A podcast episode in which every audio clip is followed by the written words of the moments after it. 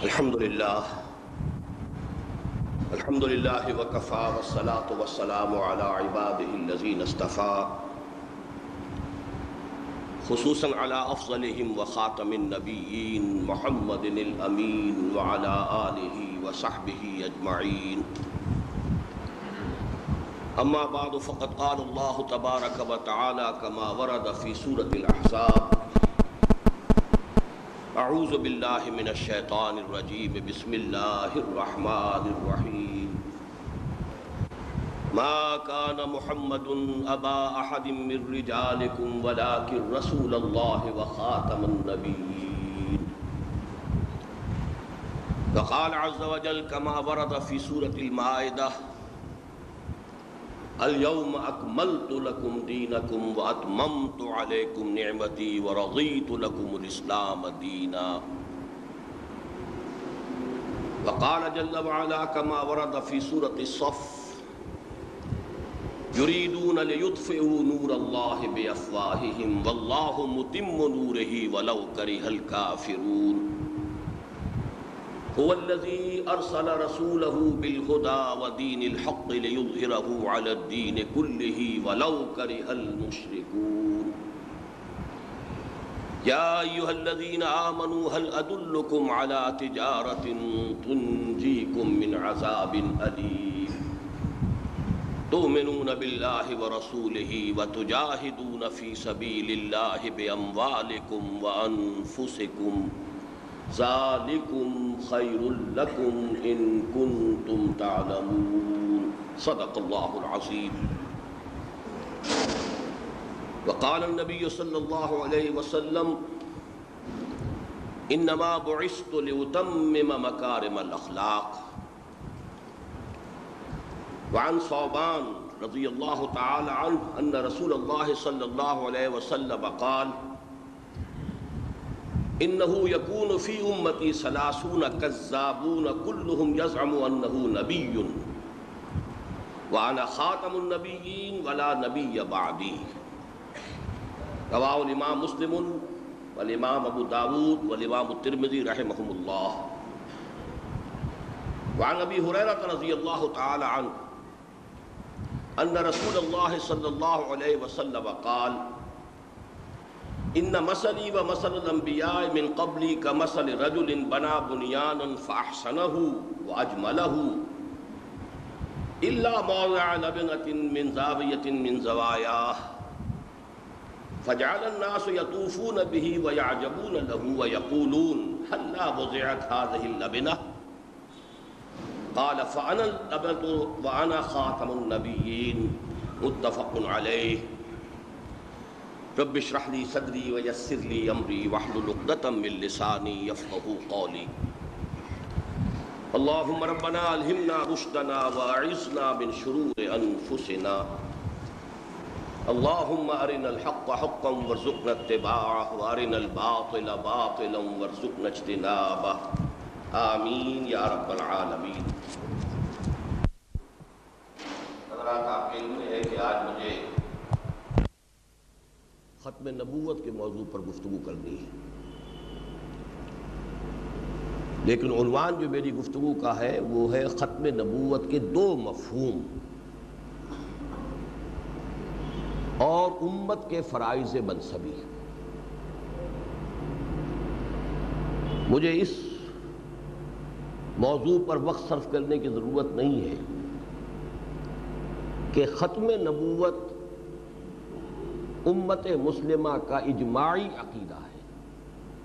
متفق علیہ۔ پورے چودہ سو برس کے دوران اور جملہ مسالک، میں لفظ مسلک کا ہی استعمال کرنا چاہتا ہوں۔ لیکن اگر عام فہم لفظ استعمال کیا جائے تو تمام فرقوں، جو بھی مسلمان فرقے ہیں، ان کے نزدیک اجماعی عقیدہ ہے ختم نبوت۔ یہ بات اتنی ظاہر و باہر ہے، معلوم ہے، معروف ہے، مشہور ہے۔ ضرورت نہیں البتہ اس کا ایک پہلو جو میں چاہوں گا کہ اس کی طرف بھی آپ کی توجہ مقبول کرا دوں، وہ یہ ہے کہ اس امت کی پوری تاریخ میں صرف یہ ایک مسئلہ ایسا ہے جس کی بنیاد پر اجتماعی تکفیر ہوئی۔ ہے انفرادی تکفیر، کسی شخص کو کافر قرار دے دینا، اس کے کسی فعل پر، کسی قول پر، کسی عمل پر۔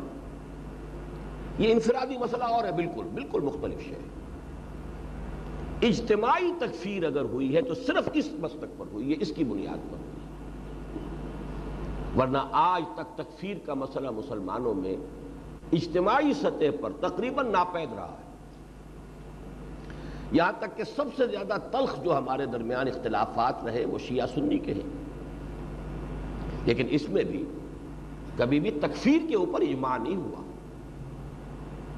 پچھلے دنوں ہمارے ہاں کی ایک تحریک نے یقیناً کافر کافر شیعہ کافر اس کا نعرہ بلند کیا اور بہت زور شور سے کیا۔ لیکن اس کا نام ہے کہ امت کا جمع ہو جانا کسی موضوع پر۔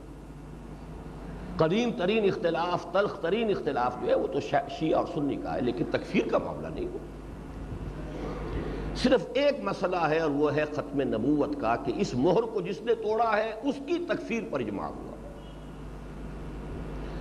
اور یہ ایک عجیب نقطہ ہے کہ یہ معاملہ یا تو امت کی تاریخ کے بالکل آغاز میں ہوا ہے، یا یہ بالکل اختتامی دور ہے۔ میرے نزدیک یہ دور جس میں ہم سانس لے رہے ہیں، اختتامی دور ہے۔ اگرچہ میری ایک تازہ تصنیف جو شائع ہوئی ہے، اس پر ایک صاحب نے بڑا عمدہ فقرہ چست کیا، بعض اوقات تنقید بھی کسی انداز میں کی جاتی ہے اور اگر اس میں اس حسن ہو تو جس پر تنقید کی جاتی ہے اسے بھی اچھی لگتی ہے۔ میری کتاب جو چھپی، موجودہ اور سابقہ مسلمان امتوں کا ماضی حال اور مستقبل اس پر ایک صاحب نے جو ہمارے ہاں کے بہت بڑے سول آفیسر ہیں، ریٹائرڈ ہیں، صاحب تصنیف بھی ہیں انہوں نے ایک فقرہ چست کیا، بڑا پیارا فقرہ تھا کہ آپ نے تو قیامت کو بہت ہی قریب دکھا دیا ہے۔ تو واقعہ یہ کہ میں یہ محسوس کرتا ہوں کہ یہ معاملہ بالکل قریب آیا ہوا ہے، دنیا کا خاتمہ زیادہ دور نہیں ہے۔ اس لیے کہ جو بھی احوال ہیں اور جو بھی خبریں دی گئی ہیں اور خبروں کے دینے والے محمد الرسول اللہ ہے وہ صادق المصدوق۔ ان سے یہی نظر آتا ہے۔ بہرحال اسی لیے میں نے یہ لفظ استعمال کیا اس وقت کہ یہ جو امت کی تاریخ کا آخری دور ہے، یا تو اس میں یہ فتنے اٹھے اور یہ بالکل آغاز میں حضور صلی اللہ علیہ وسلم کی حیات طیبہ ہی کے دوران اور آپ کے انتقال کے فوراً بعد مدعیان نبوت کھڑے ہوئے۔ درمیان کی ہماری تاریخ تقریباً اس سے خالی ہے۔ امت کی پوری تاریخ، نبوت کا دعویٰ۔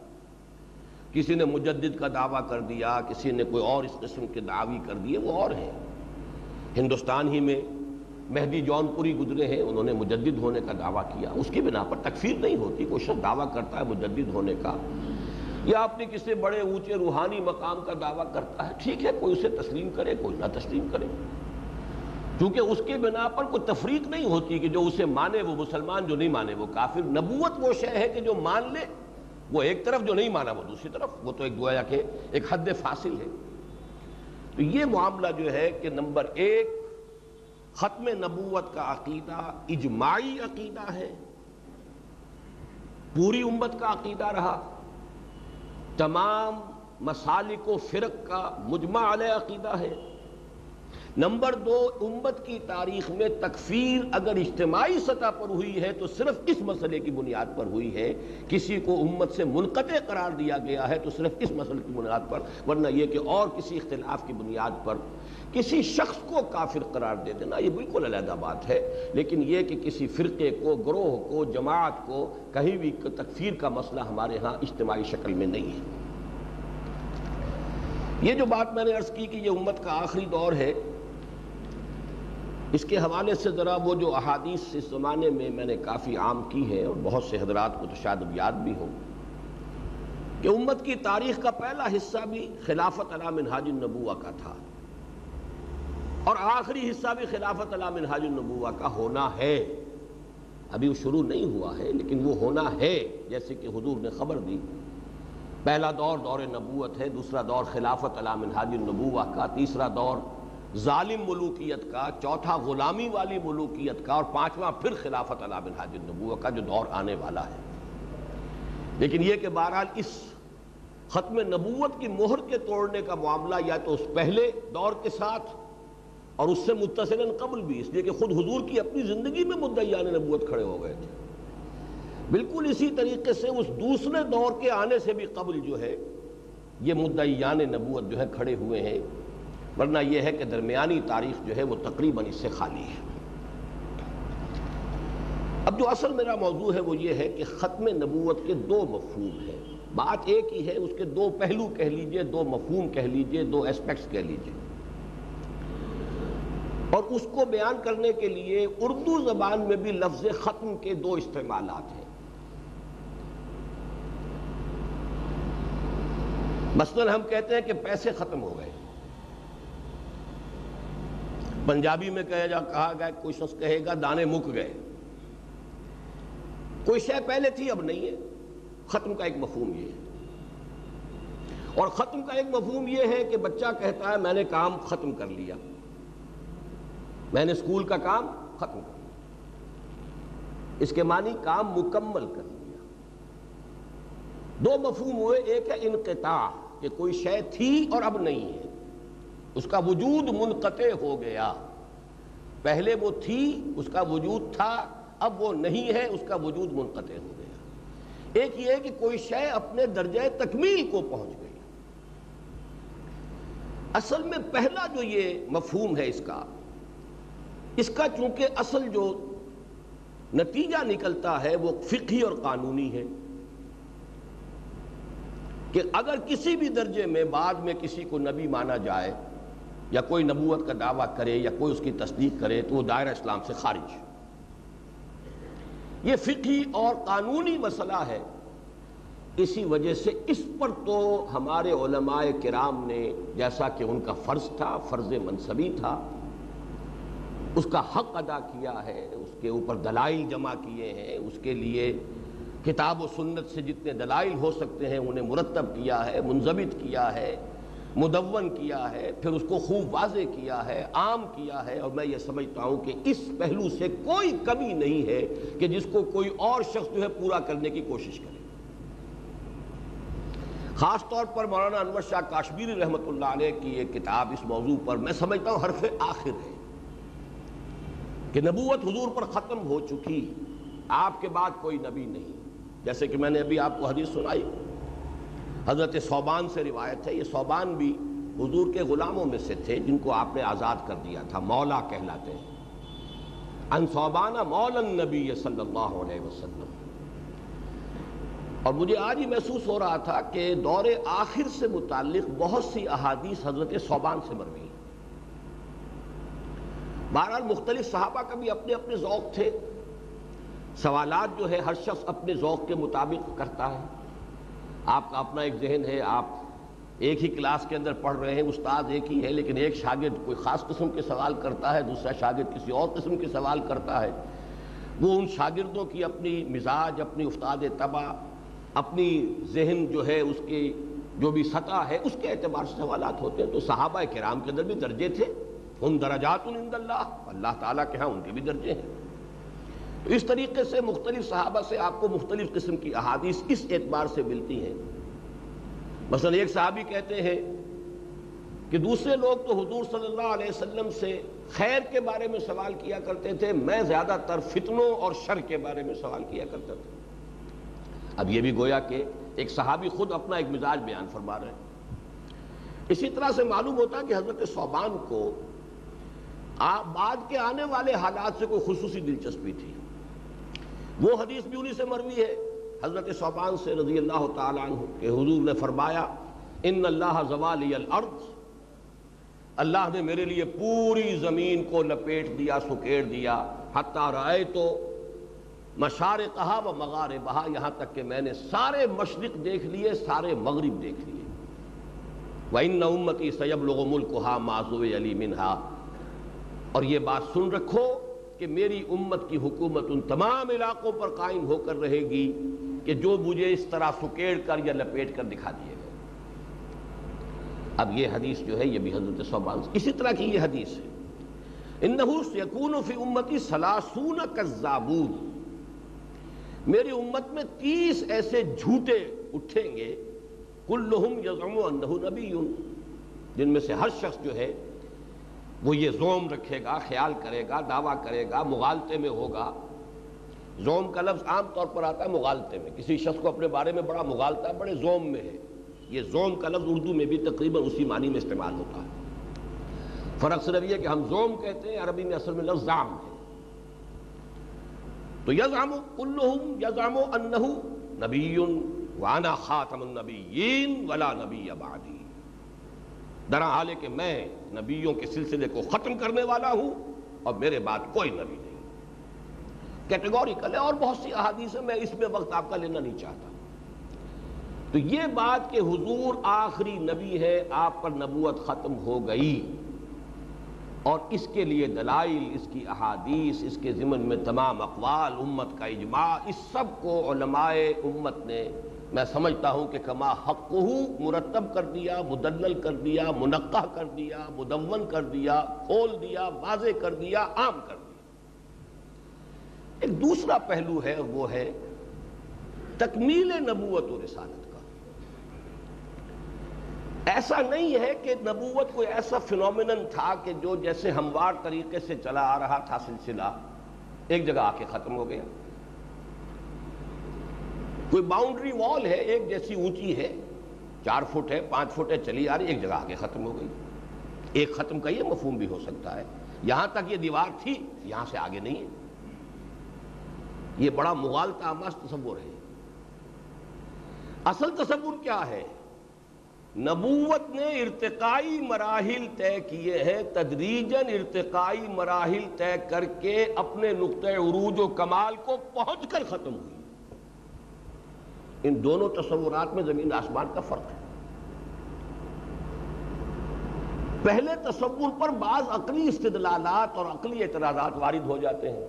اور وہی ہے کہ جنہوں نے بھی ختم نبوت کی مہر کو توڑا ہے، انہوں نے اسے استعمال کیا ہے اور عام لوگوں کو بیوقوف بنایا۔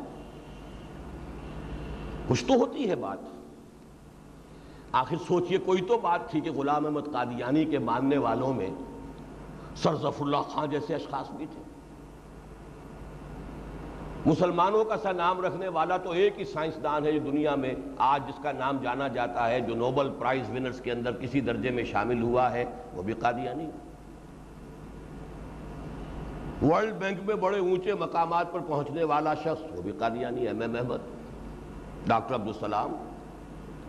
International court of justice, اس کا جج بننے والا سردف اللہ خان۔ کیا وجہ ہے؟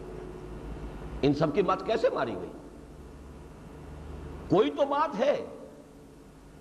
وہ بات کیا اس کو سمجھیے کہ یہ اگر تصور رہے گا کہ جیسے کوئی شے ہموار چلی آ رہی تھی، آ کے ایک جگہ ختم ہو گئی، تو اس پر کچھ اعتراضات وارد ہوتے ہیں۔ جن کا توڑ اگر ہو سکتا ہے، تو وہ تکمیل نبوت اور رسالت کے تصور سے ہو سکتا ہے، ورنہ ممکن ہی نہیں۔ ورنہ آپ سارا توڑ کریں گے محض نقل کی بنیاد پر۔ دیکھو جی حضور نے یہ فرمایا، دیکھو جی حدیث یہ ہے، اور وہ اس کی تعویل کرتے چلے جائیں گے، اس کی یہ تعویل ہے، اس کی یہ تعویل ہے، اس کی یہ تعویل ہے۔ ختم مہر کو کہتے ہیں، مہر وہ بھی ہوتی ہے جو کسی چیز کو ختم کر کے اوپر مہر لگا دی جاتی ہے، ایک ختم وہ بھی ہے ڈاکخانے کی مہر لگتی رہتی ہے۔ کسی شے کی اوتھینٹیکیشن کے لیے بھی مہر لگتی ہے۔ تو مہر کے تو دونوں معنی ہے لہذا ختم نبوت کے معنی یہ ہے کہ اب جو بھی نبوت ہوگی، وہ حضور کی مہر ثبت ہوگی اس پر۔ وہ ذلی نبوت بروزی نبوت، وہ جو بھی ہے، وہ ذیلی نبوت، اس کے سو طرح کے انہوں نے وہ اس کی تعویلات کر کے اور جو عقلی چیزیں تھیں وہ چونکہ برقرار تھیں۔ ان کا توڑ ہے اس دوسرے پہلو میں کہ نبوت ایسے نہیں ہے کہ ہموار طریقے سے نبوت و رسالت چلی آ رہی تھی، ایک جگہ آ کے ختم ہو گئی۔ اس پر جو عقلی اعتراضات وارد ہوتے ہیں وہ سمجھ لیجیے۔ نبوت رحمت تھی رحمت خدا بندی ختم کیسے ہو سکتی؟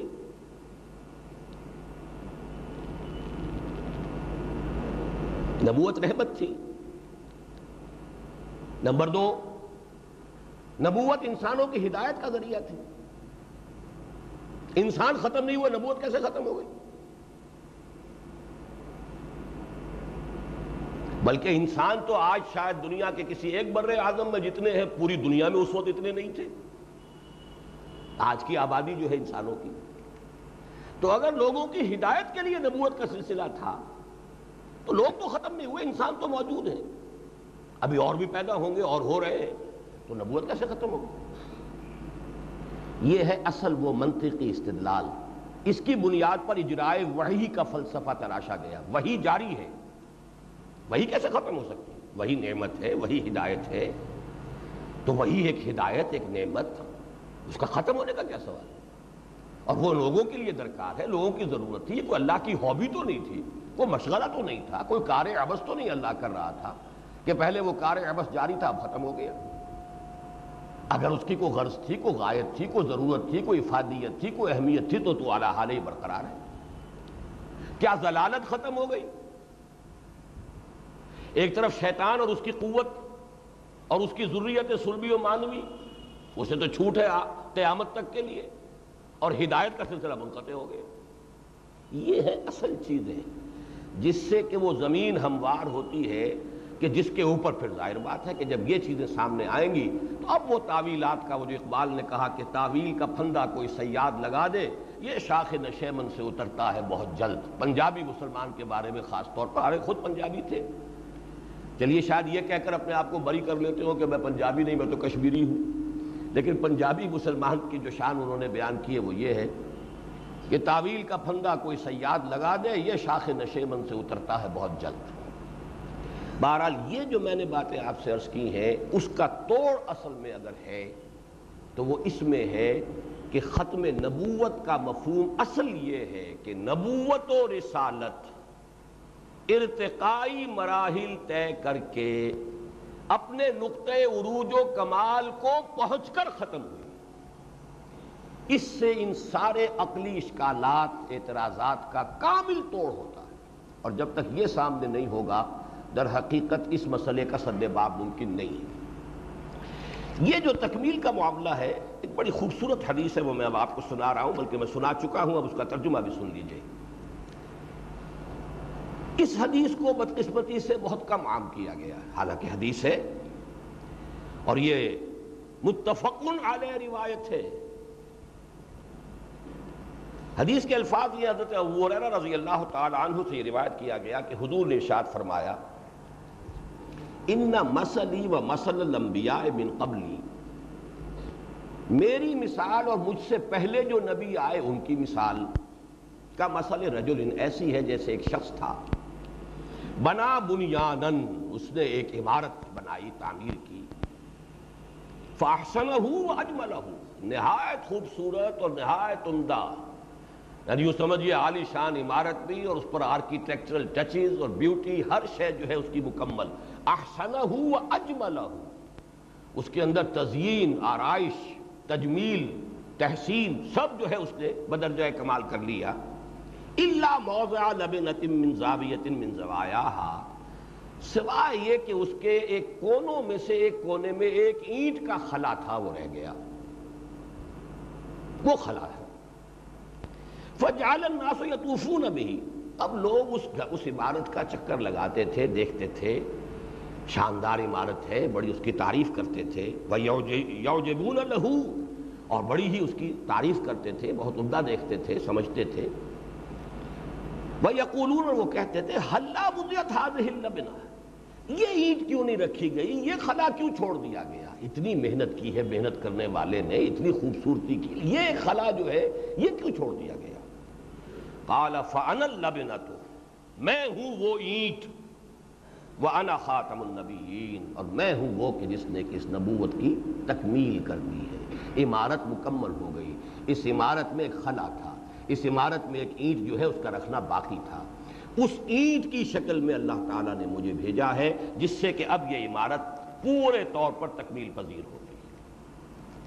یہ ہے در حقیقت وہ تکمیل رسالت کا۔ ویسے تو حدیث کے اعتبار سے تو یہ مفہوم ہے، لیکن میں یہ چاہتا ہوں کہ اب اس کو آپ ذرا اچھی طریقے سے سمجھیے۔ اس لیے کہ اس مفہوم کو سمجھنے ہی سے دو باتیں سمجھ میں آئیں گی۔ نمبر ایک یہ کہ حضور کی جو فضیلت ہے زمرہ انبیاء میں، اس کی بنیاد جو ہے وہ بھی اسی حدیث کی فضی، اسی کی بنیاد پر تکمیل والے مسئلے کی بنیاد سے ہی سمجھ میں آنے والی بات ہے۔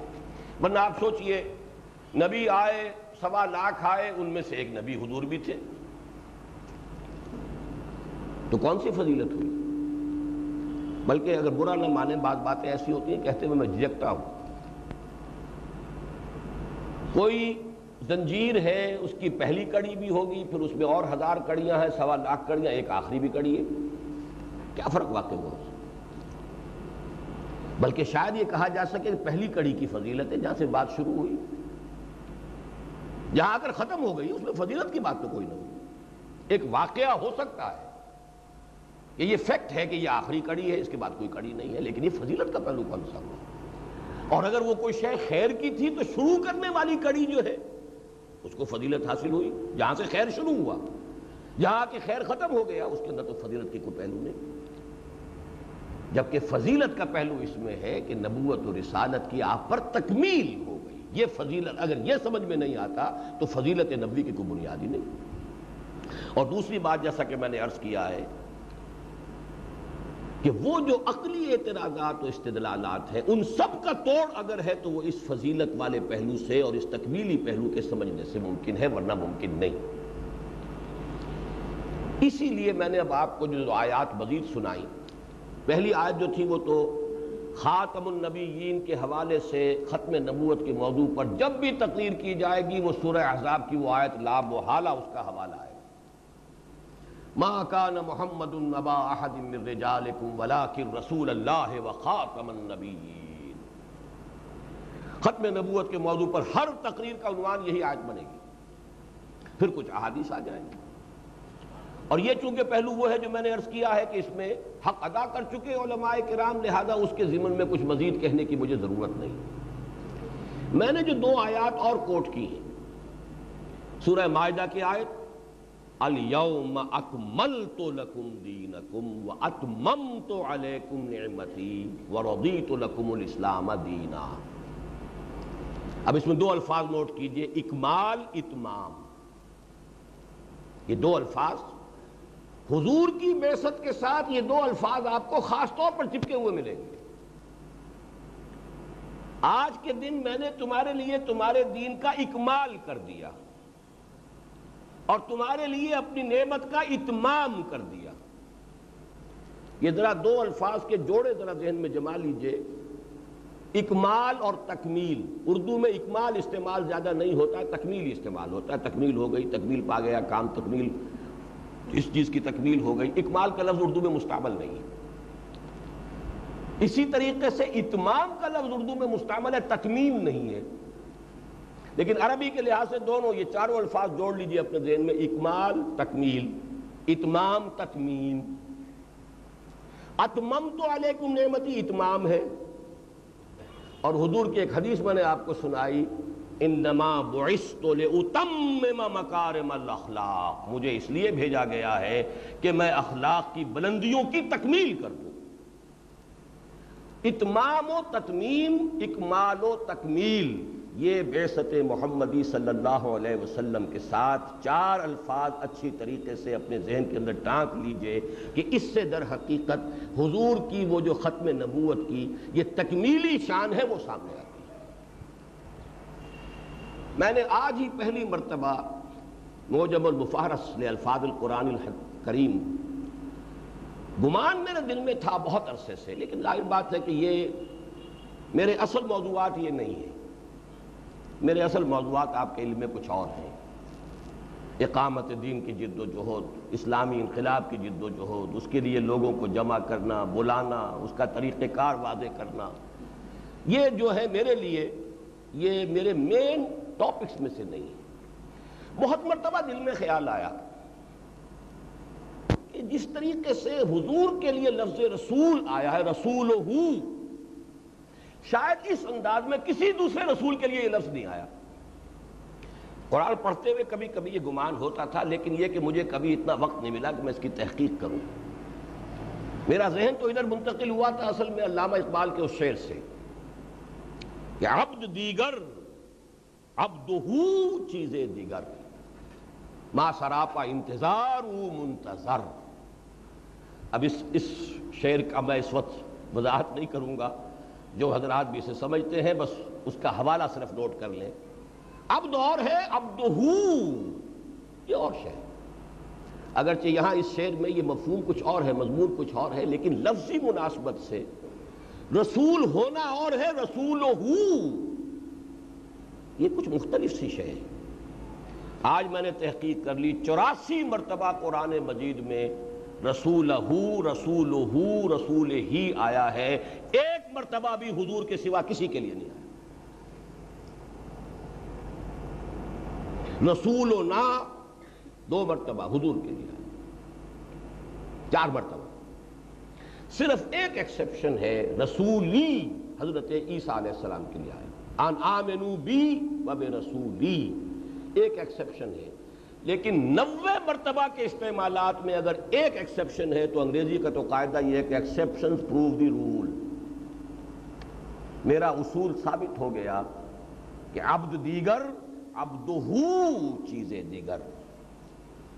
رسول سب ہے رسول ہو کا تمام و کمال اطلاق صرف محمد پر ہوتا ہے صلی اللہ علیہ وسلم۔ میں نے نقلن ثابت کیا کہ قرآن مجید میں اس ترکیب کے ساتھ رسول لہو یہ حالت نسبی ہے رسول لہو یہ حالت رفیع ہے رسول لہی یہ حالت جری ہے، ان تینوں شکلوں میں یہ لفظ حضور کے سوا پورے قرآن میں کسی رسول کے لیے نہیں آیا لیکن اس کو پھر بھی میں کوئی دلیل نہیں کہہ رہا۔ جب رسول اور بھی ہیں، حضرت عیسیٰ بھی رسول تھے، حضرت موسیٰ بھی رسول تھے، حضرت نوح بھی رسول تھے، حضرت حود بھی رسول تھے، رسول تو سبھی تھے۔ لیکن کوئی بات ہے کہ یہ لفظ جو ہے اس انداز میں میں اس سے جو چیز اخذ کرتا ہوں، اس کو آپ زیادہ کہہ سکتے ہیں، ذوقی دلیل ہے یہ۔ میں اپنے ذوق کی بنیاد پر یہ عرض کر رہا ہوں کہ اس سے میں یہ اخذ کرتا ہوں کہ اللہ کی رسالت کا مصداق کامل و اتم محمد الرسول اللہ ہے۔ Fullest connotation of this word اس کی جامع ترین، کامل ترین اس کا مفہوم پورا ہوتا ہے صرف محمد میں صلی اللہ علیہ وسلم۔ اب اس کی میں ذرا آپ کے سامنے ایک اور اعتبار سے بھی بات رکھ دوں۔ ہمارے ہاں مختلف رسولوں کی نسبتوں کے لیے بھی مختلف الفاظ مستعمل ہیں۔ آدم صفی اللہ، عیسیٰ روح اللہ، ابراہیم خلیل اللہ، اسماعیل زبیح اللہ موسا کلیم اللہ۔ چل کرتے جائیے۔ نجی اللہ، لیکن محمد رسول اللہ صلی اللہ علیہ وسلم گویا کہ نسبت رسالت اپنے نقطۂ عروج و تکمیل اور کمال کو پہنچی ہے محمد الرسول اللہ صلی اللہ علیہ وسلم کی شخصیت میں۔ یہ تو پھر میں عرض کروں گا کہ میرے نزدیک تو چونکہ ایک انسان کا اپنا ایک ذوق ہوتا ہے، ذوق کے حوالے سے بھی کوئی بات سامنے آتی ہے، تو وہ تو اسے اہمیت دیتا ہے۔ لیکن میں اسے کوئی قطعی دلیل نہیں کہہ رہا، لیکن اصل میں اب جو دلیل میں آپ کے سامنے لانا چاہتا ہوں وہ پورے منطقی تجزیے کے ساتھ لانا چاہتا ہوں کہ رسالت و نبوت دونوں محمد الرسول اللہ صلی اللہ علیہ وسلم پر اپنے نقطۂ عروج اور کمال کو پہنچ کر ختم ہوئی۔ دیکھیے، ہم یہ مانتے ہیں کہ اس دنیا میں، اس روئے عرضی پر قافلہ آدمیت جب شروع ہوا ہے، حضرت آدم سے تو اس کو ہم یہ کہہ سکتے ہیں کہ قافلہ انسانیت اور قافلہ نبوت دونوں نے بیک وقت سفر شروع کیا ہے۔ آدم پہلے انسان بھی ہیں اور آدم پہلے نبی بھی ہیں۔ دونوں قافلوں کا سفر بیک وقت شروع ہوا۔ لگ بھگ چھ ہزار برس، آٹھ ہزار برس جتنا بھی حضرت آدم اور حضور کے درمیان فصل ہو، یقین کے ساتھ تو کچھ نہیں کہا جا سکتا۔ بہرحال یہ کوئی لاکھوں کروڑوں برس کا مسئلہ نہیں ہے۔ وہ جو بایولوجی میں گفتگو ہوتی ہے ملینز آف ایئرز اور بلینز آف ایئرز کی، وہ وہ در حقیقت ہومو کے حوالے سے ہے۔ انسان آدم جس کو ہم کہتے ہیں، اس کے حوالے سے نہیں ہے۔ آدم، اب یہ مسئلہ اس وقت جو ہے، یہ اس وقت میں، اس کی وضاحت میں تفصیل میں نہیں جا سکتا۔ یہ میرے موضوعات میں سے ہے، اس پر میرے کیسز بھی موجود ہیں۔ لیکن یہ کہ جہاں تک اندازہ ہو سکتا ہے، ہمارے پاس یا تو یہ کہ بائبل ہے، تورات ہے۔ تورات میں انبیاء کی تاریخ جو ہے کلونالوجیکل آرڈر میں ہے، زمانی ترتیب کے ساتھ ہے۔ یا پھر جو بھی دنیا کے شواہد ہیں، تاریخ کے جو دوسرے سورسز ہیں، اس کے حوالے سے اگر جائزہ لیا جائے، تو حضرت آدم آج سے آٹھ ہزار نہیں تو میکسیمم دس ہزار برس قبل کی شخصیت ہے۔ تو اگر ایسا ہے تو ساڑھے آٹھ ہزار برس تک یا ساڑھے چھ ہزار برس تک دونوں قافلے ساتھ ساتھ چلے۔ نبوت، آدمیت آدمیوں ہی میں نبوت کا سلسلہ جاری ہے۔ وہی آ رہی ہے، فَإِمَّا يَاتِيَنَّكُم مِّنِّي هُدًى فَمَن تَبِعَ هُدَايَ فَلَا خَوْفٌ عَلَيْهِمْ وَلَا هُمْ يَحْزَنُونَ۔ یہ چارٹر دے کر بھیجا گیا محمد حضرت آدم کو علیہ الصلوۃ والسلام دنیا میں۔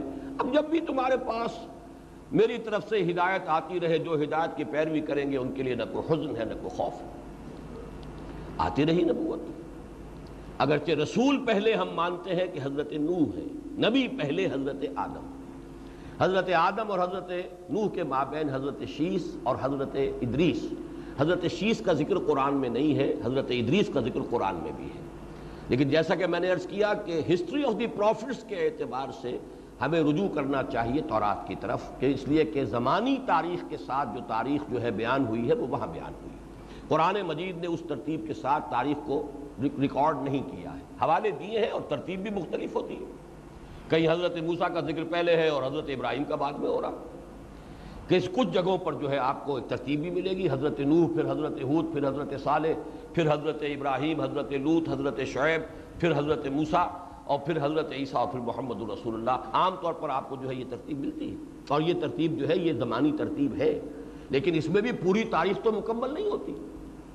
کم سے کم قرآن مجید میں اٹھائیس، انتیس انبیاء کے نام ہیں۔ اور ان کی زمانی جو ہے قرآن مجید کے اندر اس کی اس طریقے سے ترتیب موجود نہیں ہے۔ تو اس کے لیے ہمیں رجوع کرنا ہوتا ہے تورات کی طرف۔ بہرحال یہ جو ایک عرصے تک قافلہ نبوت اور قافلہ آدمیت ساتھ ساتھ چلتے رہے، ایک جگہ آ کر قافلہ نبوت کا رک گیا۔ جس کو میں نے کہا ہے کہ وہ ارتقاء کے مراحل طے کر کے تکمیل کو پہنچ کر ختم ہوا۔ یہ ارتقاء تین اعتبارات سے ہوا۔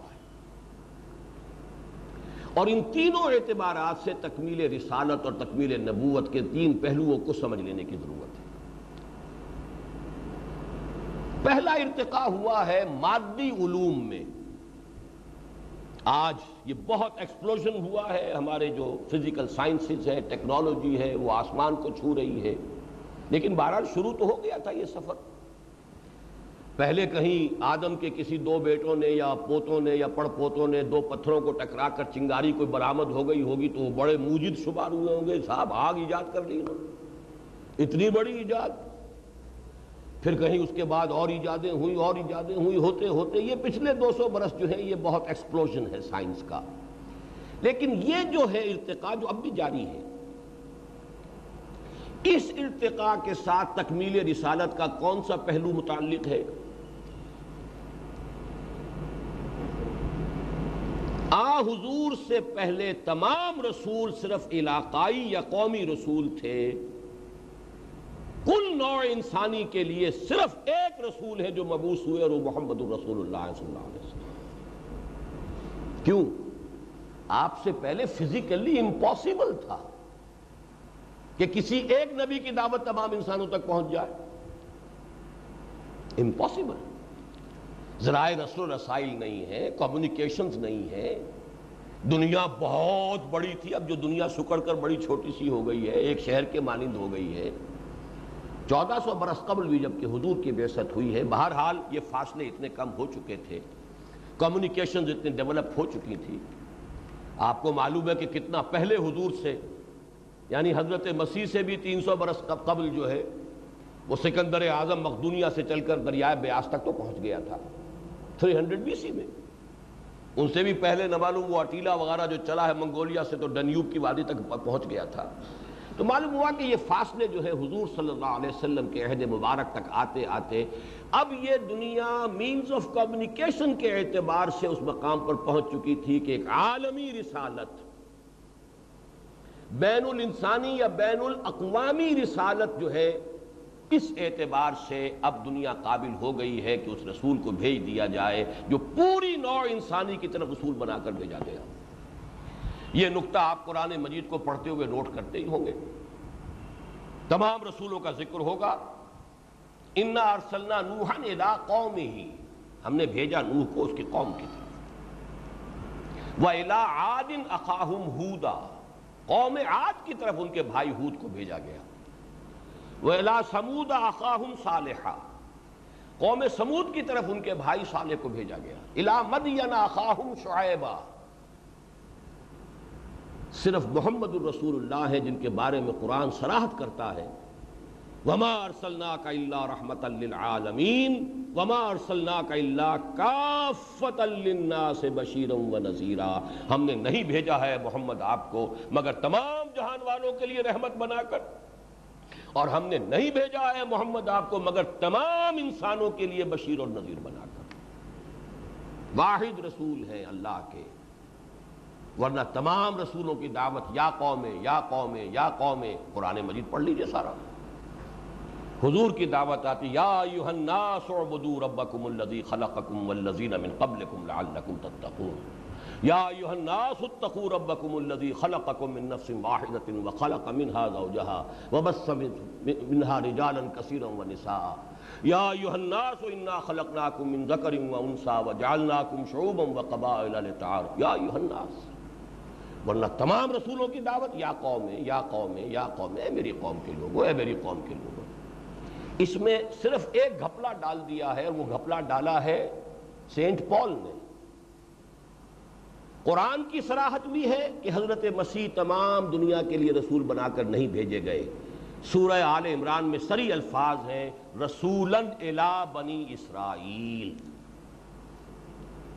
اور انجیل میں الفاظ موجود ہیں حضرت مسیح کے۔ میں صرف اسرائیل کے گھرانے کی کھوئی ہوئی بھیڑوں کی تلاش میں آیا ہوں۔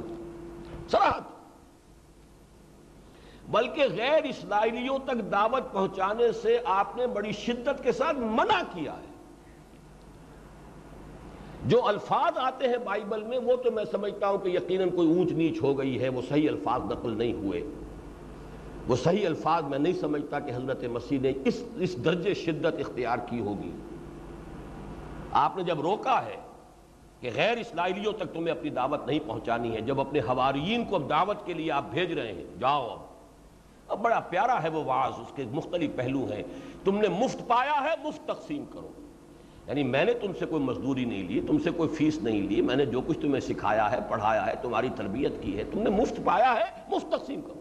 جاؤ، پہنچاؤ اس کلمے کو اور اس بات کو۔ لیکن غیر اسرائیل کے نہ جانا، کوئی انسان اپنے بچوں کی روٹی کتے کے آگے نہیں ڈالتا۔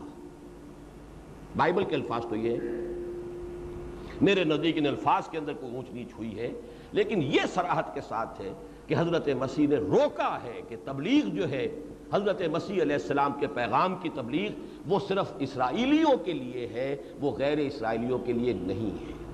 اور میرے لیے ظاہر بات اور آپ کے لیے نص قطعی قرآن ہے۔ یہ جبریل تو چونکہ انجیل جو ہے، چونکہ کرابریٹ کر رہی ہے اس کے ساتھ، اس کی اس کی تصدیق کر رہی ہے، توثیق کر رہی ہے، تو اس لیے دلیل ہے۔ ورنہ میرے اور آپ کے لیے نص قطعی قرآن کے رسولن الا بنی اسرائیل۔ رسول بنا کر بھیجے گئے بنی اسرائیل کی طرف۔ تو حضور صلی اللہ علیہ وسلم اور حضرت مسیح کے درمیان یہ ہمارا ایمان ہے، کوئی نبی اور ہے ہی نہیں۔ اس کو فطرت اولا کہتے ہیں۔ حضرت مسیح اور حضور کے درمیان چھ صدیاں ہیں فطرت اولا اور پھر حضور کی نبوت اور پھر نبوت کا خاتمہ۔ تو اس دوران میں گویا کہ آخری اگر کوئی انسان ہو سکتے تھے تو وہ تو حضرت مسیح تھے، جن کی کہ بیست جو ہے وہ عالمی سطح پر یا بین الاقوامی یا بین الانسانی سطح پر ہوتی، لیکن قرآن اور انجیل دونوں کی نصوص اس کے اوپر قطعی طور پر دلالت کر رہی ہیں کہ ان کی بیست پوری نوع انسانی کے لیے نہیں ہوئی۔ یہ سینٹ پال نے اسے تبلیغی مذہب بنایا ہے اور جینٹائلز میں یا غیر بنی اسرائیل کے اندر اس کی تبلیغ کا سلسلہ شروع کیا ہے، ورنہ حضرت مسیح علیہ السلام نے اپنے ساتھیوں کو اس سے روک دیا۔ بہرحال یہ تو تھوڑی سی اس کے اندر وضاحت کا پہلو آ گیا۔ اصل بات جو نوٹ کرنے کی تھی وہ کیا ہے کہ یہ جو ختم نبوت اور ختم رسالت کا پہلو ہے، تکمیل رسالت کا، کہ آپ کی رسالت تمام انسانوں کے لیے ہے، جبکہ آپ سے پہلے تمام انبیاء و رسول اپنی اپنی قوموں یا اپنے اپنے علاقوں کی طرف بھیجے گئے۔ اس کا تعلق ہے ارتقاء انسانی کے اس پہلو سے کہ یہ ذرائع جو ہیں رسل و رسائل مینز آف کمیونیکیشن کی ڈیولپمنٹ جب ہو گئی اس قابل کہ ایک رسول کی دعوت پوری نو انسانی تک پہنچ سکے، تبھی ظاہر بات ہے کہ عقلی اور منطقی طور پر ایک عالمی نبوت و رسالت کا کی بیست ہونی چاہیے تھی۔ اب دوسرا پہلو لیجیے اور اس میں اب میں چاہتا ہوں کہ اس آیت کو اپنے سامنے رکھیے۔ هو الذي ارسل رسوله بالهدى ودين الحق ليظهره على الدين كله میں نے اس سے پہلی آیت بھی آپ کو پڑھ کر سنائی تھی، سورہ صف کی۔ یریدون لیطفئوا نور اللہ بافواہم واللہ متم نورہ۔ اس آیت کا اس وقت جو ہے میری اس گفتگو سے تعلق صرف اتنا اپنے ذہن میں رکھیے کہ وہی اتمام کا لفظ آ گیا یہاں بھی۔ حضور کی بیست کے ساتھ جو میں نے کہا ہے کہ اکمال و تکمیل اور اتمام و تتمیم یہ جو تصورات ہیں، ان کو ذہن کے اندر ہمیشہ قائم رکھیے۔ تو یہاں بھی فرمایا، یہ چاہتے ہیں کہ اللہ کے نور کو اپنے منہ کی پھونکوں سے بجا دیں۔ اللہ اپنے نور کا اتمام فرما کر رہے گا، خواہ یہ کافروں کو کتنا ہی ناپسند۔ اب اگلی آیت ہے جو قرآن مجید میں تین دفعہ آیت کا یہ حصہ بغیر کسی ایک شوشے کے فرق کے وارد ہوا ہے۔ ارسل الحق دو جگہ پر ہے، وَلَوْ كَرِهَ الْمُشْرِكُونَ، سورہ صف اور سورہ توبہ میں۔ اور ایک جگہ سورہ فتح میں ہے، وَكَفَى بِاللَّهِ شَهِيدًا۔ لیکن ہوا سے لے کر اور دین ہی، کل ہی تک کوئی فرق نہیں۔ هو الذي ارسل رسوله بالهدى ودين الحق ليظهره على الدين كله یہاں میں رسول یہ پہلے بیان کر چکا ہوں۔ عبد دیگر عبد چیزیں دیگر۔ یہاں رسول اس رسول کامل کے مفہوم میں، اور اس کے ساتھ ذہن میں ٹانک لیجیے کہ اس کا پہلا مظہر کیا ہے، پوری نوع انسانی کے لیے رسول۔ اب یہ کہ دو چیزیں دے کر آپ بھیجے گئے، بالہدا و دین الحق۔ ایک آپ کو الہدا دی گئی۔ الہدا ہدایت، لیکن الہدا اور ہدن، اس میں جو فرق ہے، اسے نوٹ کر لیجیے۔ انگریزی میں آپ کہیں گے اے بک اور دی بک کیا فرق ہے؟ زمین و آسمان کا فرق ہو گیا کہ نہیں؟ اے مین، دی مین، زمین و آسمان کا فرق ہے۔ ہدن نہ ہے، ہدایت الہدا، اب یہ الفلام یا تو حسر کر رہا ہے اور اس میں بھی سمجھیے وہ اتمام اور تکمیل، ہدایت کاملہ۔ القرآن، جس میں کہ اللہ تعالیٰ کی ہدایت کامل ہو گئی۔ اب اس کو سمجھیے، نوع انسانی کا ارتقاء ایک میں نے عرض کیا کہ وہ ہوا ہے خالص مادی سطح پر، جس سے تعلق ہے ذرائع رسل و رسائل مینز آف کمیونیکیشن کا، جس کے بنا پر رسالت جو ہے قومی رسالت اور علاقائی رسالت سے بڑھ کر عالمی رسالت بن گئی۔ دوسرا تعلق ہے ہدایت کا۔ یہ ہدن کا لفظ آیا تھا جب حضرت آدم کو چارٹر دیا گیا، جاؤ اب سنبھالو دنیا کی خلافت۔ فَإِمَّا يَاتِيَنَّكُم مِّنِّي هُدًا فَمَن تَبِعَ هُدَايَ فَلَا خَوْفٌ عَلَيْهِمْ وَلَا هُمْ يَحْزَنُونَ۔ یہی لفظ آتا تورات کے بارے میں۔ اِنَّا أَنزَلْنَا التَّوْرَاتَ۔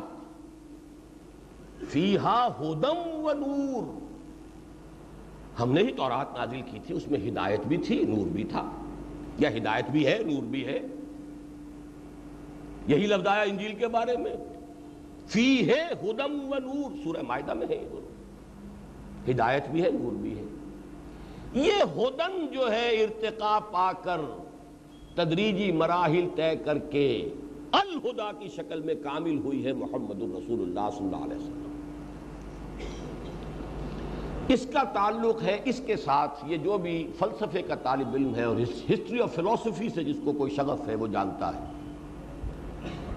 تاریخ انسانی کے بارہ سو برس سب سے پہلے مجھ سے یہ بات کہی تھی پروفیسر یوسف سلیم چشتی رحمہ اللہ اللہ تعالیٰ ان کی مغفرت فرمائے۔ ان کا ذہن ادھر منتقل نہیں ہوا تھا۔ جو بات میں کہہ رہا ہوں، ادھر تو میرا ذہن منتقل ہوا، ان کا نہیں ہوا، لیکن انہوں نے ایک بات کہی کہ تاریخ انسانی کے چھ سو برس جو ہے وہ بہت فکری اعتبار سے اہمیت کے حامل ہیں، بارہ سو برس۔ چھ سو قبل مسیح سے لے کر چھ سو بعد مسیح تک، جو فلسوفیکل تھاٹ ہے انسان کا، جو انسان کا فلسفیانہ فکر ہے، وہ سارے ارتقائی مراحل طے کر کے اپنے تکمیلی مرحلے کو پہنچ گیا ان بارہ سو برس میں۔ انسان ذہنن میچور ہو گیا تھا۔ سارے فلسفے ان بارہ سو سالوں میں پیدا ہو چکے، سارے مذہب ان بارہ سو سالوں میں پیدا ہو چکے، اس کے بعد نہ کوئی مذہب ہے، نہ کوئی فلسفہ ہے۔ جو فلسفے آج نئے نئے ناموں سے آتے ہیں ایگزسٹانشلزم اور لاجیکل پازیٹیوزم اور فلانا ازم اور فلانا ازم اور ایٹمزم اور وہ امپیریسزم وغیرہ سب کے سب کہتے ہیں کہ یہ فلسفے پرانے ہیں، صرف نئی بوتلوں میں، نئے لیبلز کے ساتھ پرانی شرابیں ہیں۔ وہ دعوے سے کہتے تھے، میں ثابت کر سکتا ہوں کہ یہ ساری چیزیں چھ سو قبل مسیح سے لے کر چھ سو بعد مسیح تک یہ سارے فلسفے آ چکے۔ گویا کہ انٹلیکچولی انسان میچور ہوا ہے ان بارہ سو سالوں میں۔ یہی بات پروفیسر شریف صاحب نے اپنی کتاب میں لکھی۔ یہ مجھے بعد میں معلوم ہوا۔ مجھے تو سب سے پہلے جو بات بتائی تھی، وہ پروفیسر یوسف سلیم چشتی صاحب نے بتائی تھی۔ جب انہوں نے مجھ سے یہ کہا، میں نے فوراً کہا کہ اس کا تو بڑا گہرا تعلق ختم نبوت کے ساتھ ہے۔ چھ سو دس میں اقرا بسم ربک الذی خلق خلق الانسان من علق۔ جب انسان، بحثیت انسان، فلسفیانہ سوچ، جو سوچ سکتا تھا، سوچ چکا۔ تب یہ آخری کتاب الہدا نازل ہوئی ہے اور تب وہ وہی نازل ہوئی ہے، پڑھو اپنے رب کے نام سے جس نے پیدا کیا۔ اقرا بسم ربک الذی خلق خلق الانسان من علق۔ اقرا وربک الاکرم، الذی علم بالقلم، علم الانسان ما لم يعلم یہ ہے وہ انسان کا انٹلیکچول ارتقا ایک تھا فزیکل سائنسز کا مینز آف کمیونیکیشن کا ارتقا وہ ارتقا تو اب بھی جاری ہے۔ فلسوفیکل تھاٹ اس سے آگے جا ہی نہیں سکتا۔ جہاں جا چکا جا چکا۔ آگے تو ظاہر بات ہے کہ عالم غیب کے معاملات ہیں۔ موت کے پرے جھانک کر تو نہ کسی نے دیکھا ہے، نہ دیکھ سکے گا۔ پیدائش سے قبل کے واقعات کو اب کوئی کوئی نہیں جانتا کیا ہوگا کہاں تھے۔ ہم عالم ارواح جو ہے وہ ہمارے سائنس کی جو بھی انویسٹیگیشن کے ذرائع ہیں، ان کے اندر نہیں آتا۔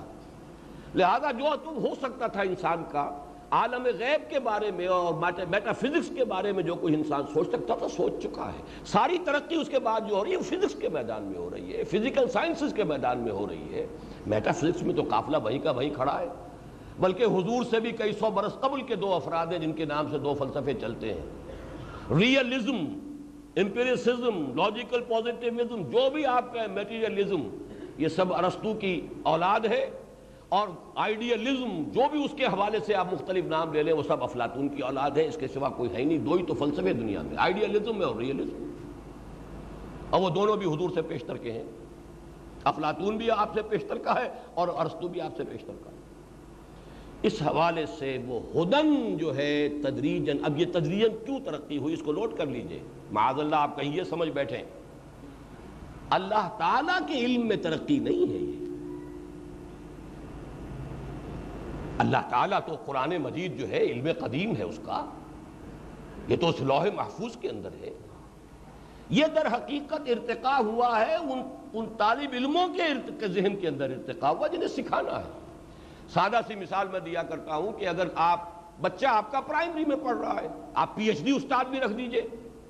آخر وہ کیا پڑھا سکے گا اس وہ پی ایچ ڈی؟ اپنا وہ اپنا فہم، اپنا فکر، اپنا فلسفہ تو نہیں اڈھیل سکتا اس بچے کے ذہن میں۔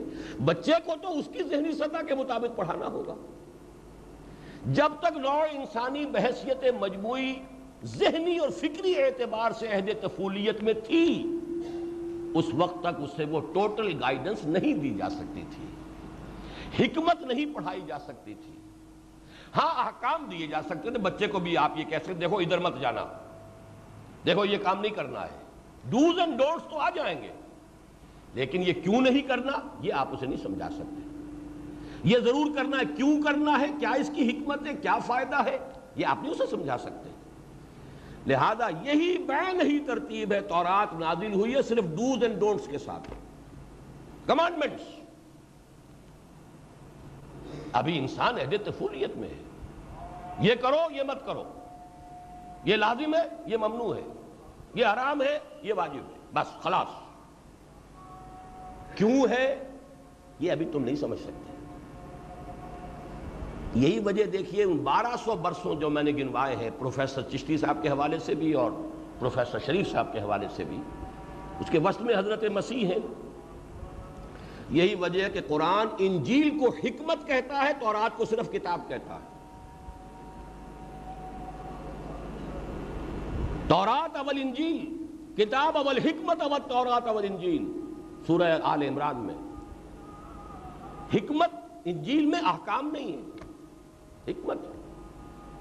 وجہ تو کم بالحکمہ، حضرت مسیح کے الفاظ قرآن میں میں تمہارے پاس حکمت لے کر آیا گویا کہ وہ احکام جو دے دیے گئے تھے، ان کی کچھ حکمت کی تعلیم حضرت مسیح علیہ السلام کے ذریعے سے کچھ کیوں میں کیوں کہہ رہا ہوں؟ اس لیے کہ جو ڈپارٹنگ سرمن ہے حضرت مسیح کا وہ لاسٹ سفر کے موقع پر جو باتیں کہی ہیں۔ اس میں یہ پیارا جملہ بھی ہے، مجھے ابھی تم لوگوں سے اور بھی بہت سی باتیں کرنی تھیں۔ لیکن ابھی تم ان کا تحمل نہیں کر سکو گے میرے بعد جب وہ فارتلیت آئے گا تو وہ تمہیں سب کچھ بتائے گا۔ You are not mature enough up till now کہ کل حکمت تمہیں دے دی جائے۔ اور یہ حکمت وہ ہے جس کو قرآن میں کہا گیا۔ یوت الحکمت من یشا ومن یوت الحکمت فقدوت یا خیرن کثیرا اور حضور کی تعلیم اور تربیت کے ضمن میں جو چار الفاظ آتے ہیں، ان میں ٹاپ کا لفظ جو ہے تین جگہ پر حکمت ہے۔ هو الذي بعث في الاميين رسولا منهم يتلو عليهم آياته ويزكيهم ويعلمهم الكتاب والحكمة اسی طریقے سے لقد من الله على المؤمنين اذ بعث فيهم رسولا من انفسهم يتلو عليهم آياته ويزكيهم ويعلمهم الكتاب والحكمة حکمہ۔ قرآن مجید، کتاب، احکام اور حکمت، ان سب کا مجموعہ۔ ہدن، ہدایت الہدا کی شکل میں قرآن مجید میں آئی۔ اب اس کے ساتھ جو ایک بڑا گہرا تعلق ہے اور یہ ہے اس سارے جو عقلی اعتراضات وارد میں نے شروع میں کیے تھے۔ اس کا توڑ۔ آپ اس مسئلے پر غور کیجیے۔ تورات بھی اللہ کی کتاب تھی۔ اگر اللہ اس کی حفاظت کا ذمہ لیتا تو کیا اس کے اندر تحریف ممکن تھی؟ انجیل اللہ کی کتاب تھی۔ اگر اللہ ذمہ لے لیتا کہ اس میں تحریف نہیں ہوگی تو کیا تحریف ہو سکتی تھی؟ کانورسلی آئیے، اگر اللہ نے ذمہ نہ لیا ہوتا قرآن مجید کی حفاظت کا، تو کیا اس میں تحریف ہم کر کے نہ چھوڑ دیتے کبھی کی؟ کیا پیچھے رہ جاتے ہم یہودیوں سے یا عیسائیوں سے؟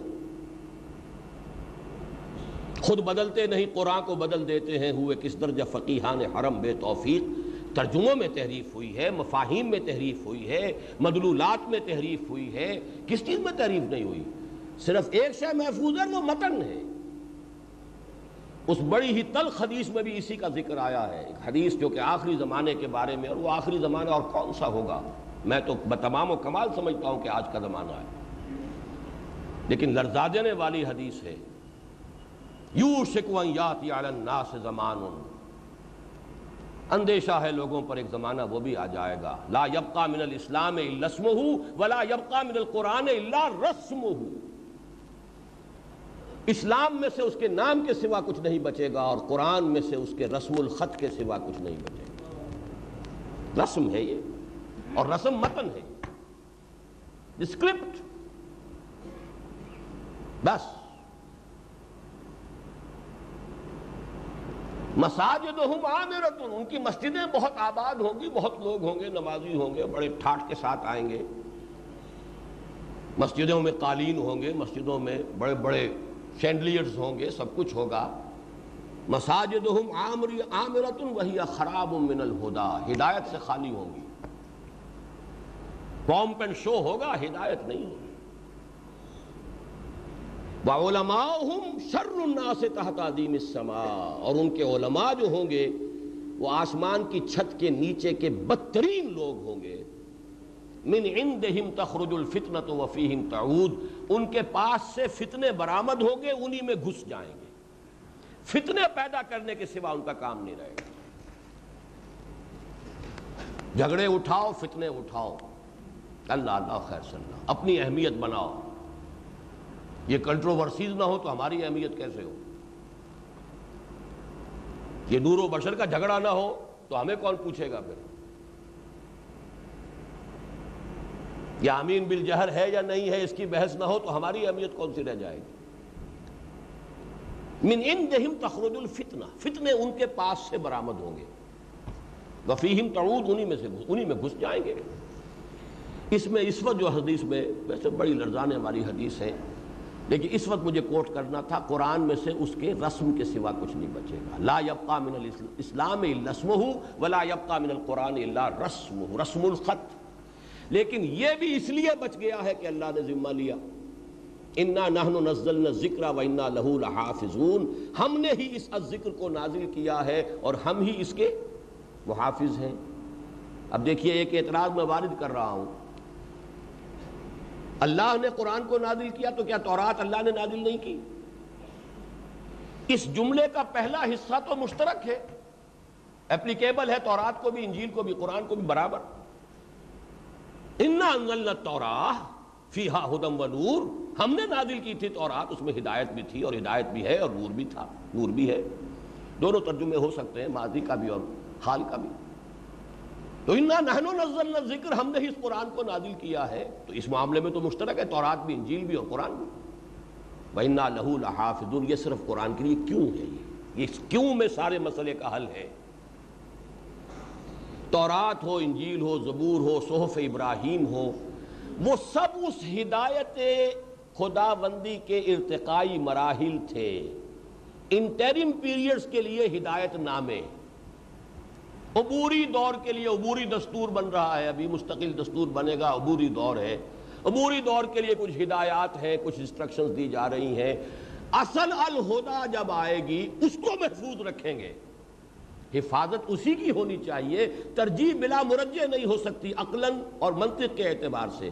کسی کو کسی پر ترجیح ہو تو کوئی سبب ترجیح کا ہونا چاہیے۔ تورات کو نہیں دی حفاظت۔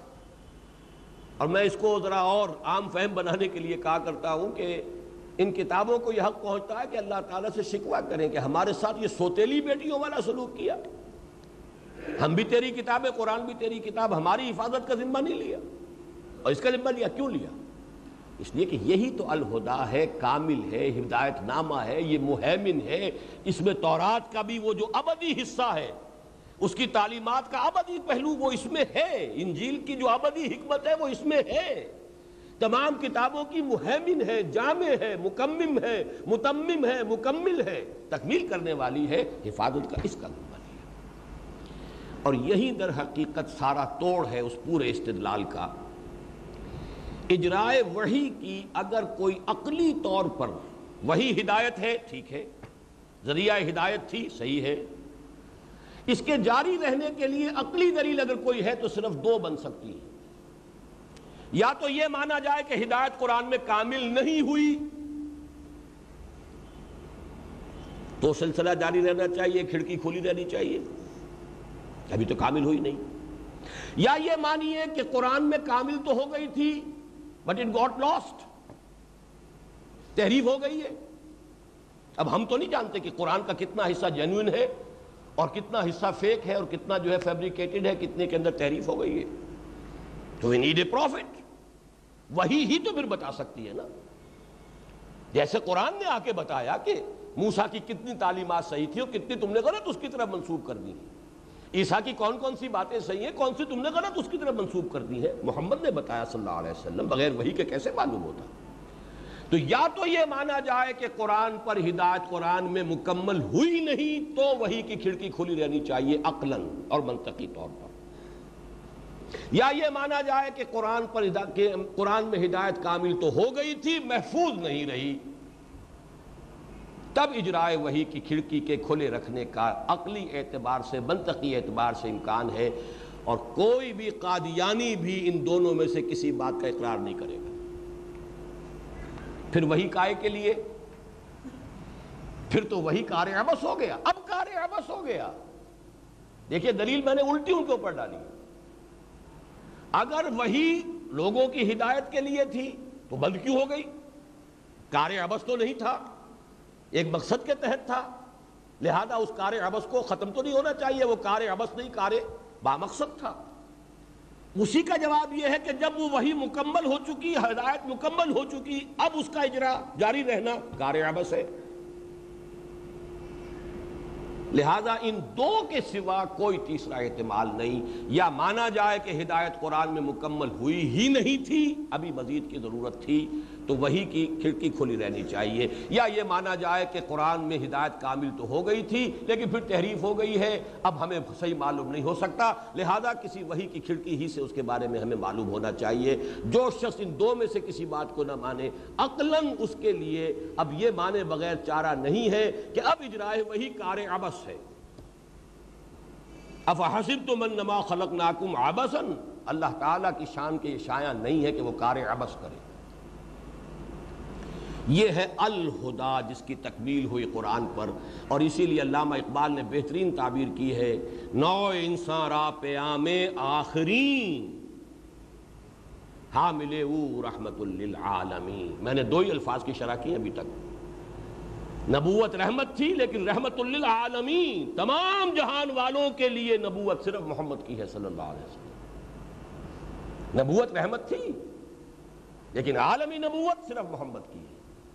اور اللہ کے پیغام آتے رہے آتے رہے آتے رہے۔ اما یاتی منی ہدن یہ تو سلسلہ تھا۔ اس چارٹر کے ساتھ تو آدم بھیجے گئے آتے رہے آتے رہے۔ لیکن نوع انسان را پیام آخری۔ آخری پیغام ہے یہ قرآن مجید، جس میں کہ الہدا، ہدایت کامل ہو گئی۔ یعنی انسان کو جو فکری رہنمائی درکار ہے، وہ قرآن میں مکمل ہو اب آئیے تیسری چیز۔ تیسرا ارتقاء جو ہوا ہے نوع انسانی میں، تاریخ انسانی کے دوران، وہ تمدن کا ارتقاء ہے۔ جیسے میں نے عرض کیا نا، کسی نے دو پتھر ایسے ہی ٹکر گئے ہوں شاید، آپس میں ٹکرا کر اس میں چنگاری نکلتی دیکھ لی تو وہ اس نے پھر ٹکرائے، نکل آئی تو وہ بہت بڑا موجود ہو گیا ہوگا اس زمانے کا۔ آگ جیسی شہید جات کر ایسے ہی ایک زمانہ تھا کہ انسانی تمدن کیا تھا؟ غاروں میں لوگ رہ رہے ہیں۔ عام جو منار کا فون آئی سروے اپنے غار کا میں مالک ہوں۔ اللہ اللہ، خیر صلی اللہ باقی نہ کوئی کوئی کارپوریشن ہے، نہ کوئی میونسپلٹی ہے، نہ کوئی سڑکیں ہیں، نہ کوئی پانی کا نظام ہے، نہ صفائی کا نظام ہے۔ اجتماعیت کا کوئی وجود نہیں تھا۔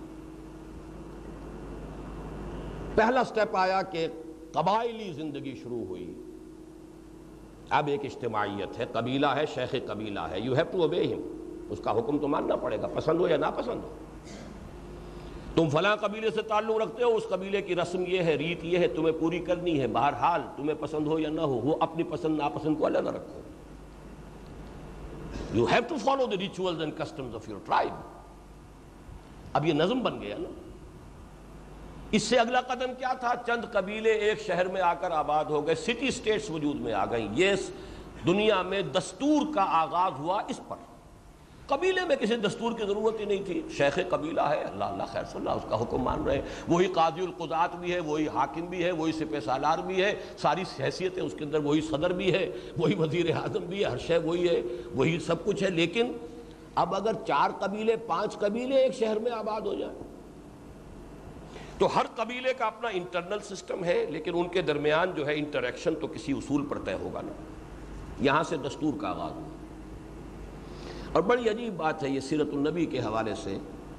مکہ جو ہے، وہ تمدن کے اعتبار سے پریمیٹو سٹیج پر تھا ون ٹرائب سٹی ایک قبیلہ۔ مکے میں صرف کرشی رہ سکتا تھا، یا کرشی کا غلام، یا کرشی کا حلیف۔ چوتھا کوئی آدمی مکے میں نہیں رہ سکتا تھا۔ کسی کرشی کا حلیف بن جائیے، اس کی اس کی ضمانت پر آپ رہ سکتے he will be responsible for you تب رہ سکتے ورنہ نہیں. اسی لیے مکے میں ایک حکومت تھی باقاعدہ. ان کا دار الندوا تھا. اس میں فیصلے ہوتے تھے. اس میں کئی مرتبہ ریزولوشن پاس ہوئے، پیش ہوئے حضور کو قتل کرنے کے اور فیل ہو گئے.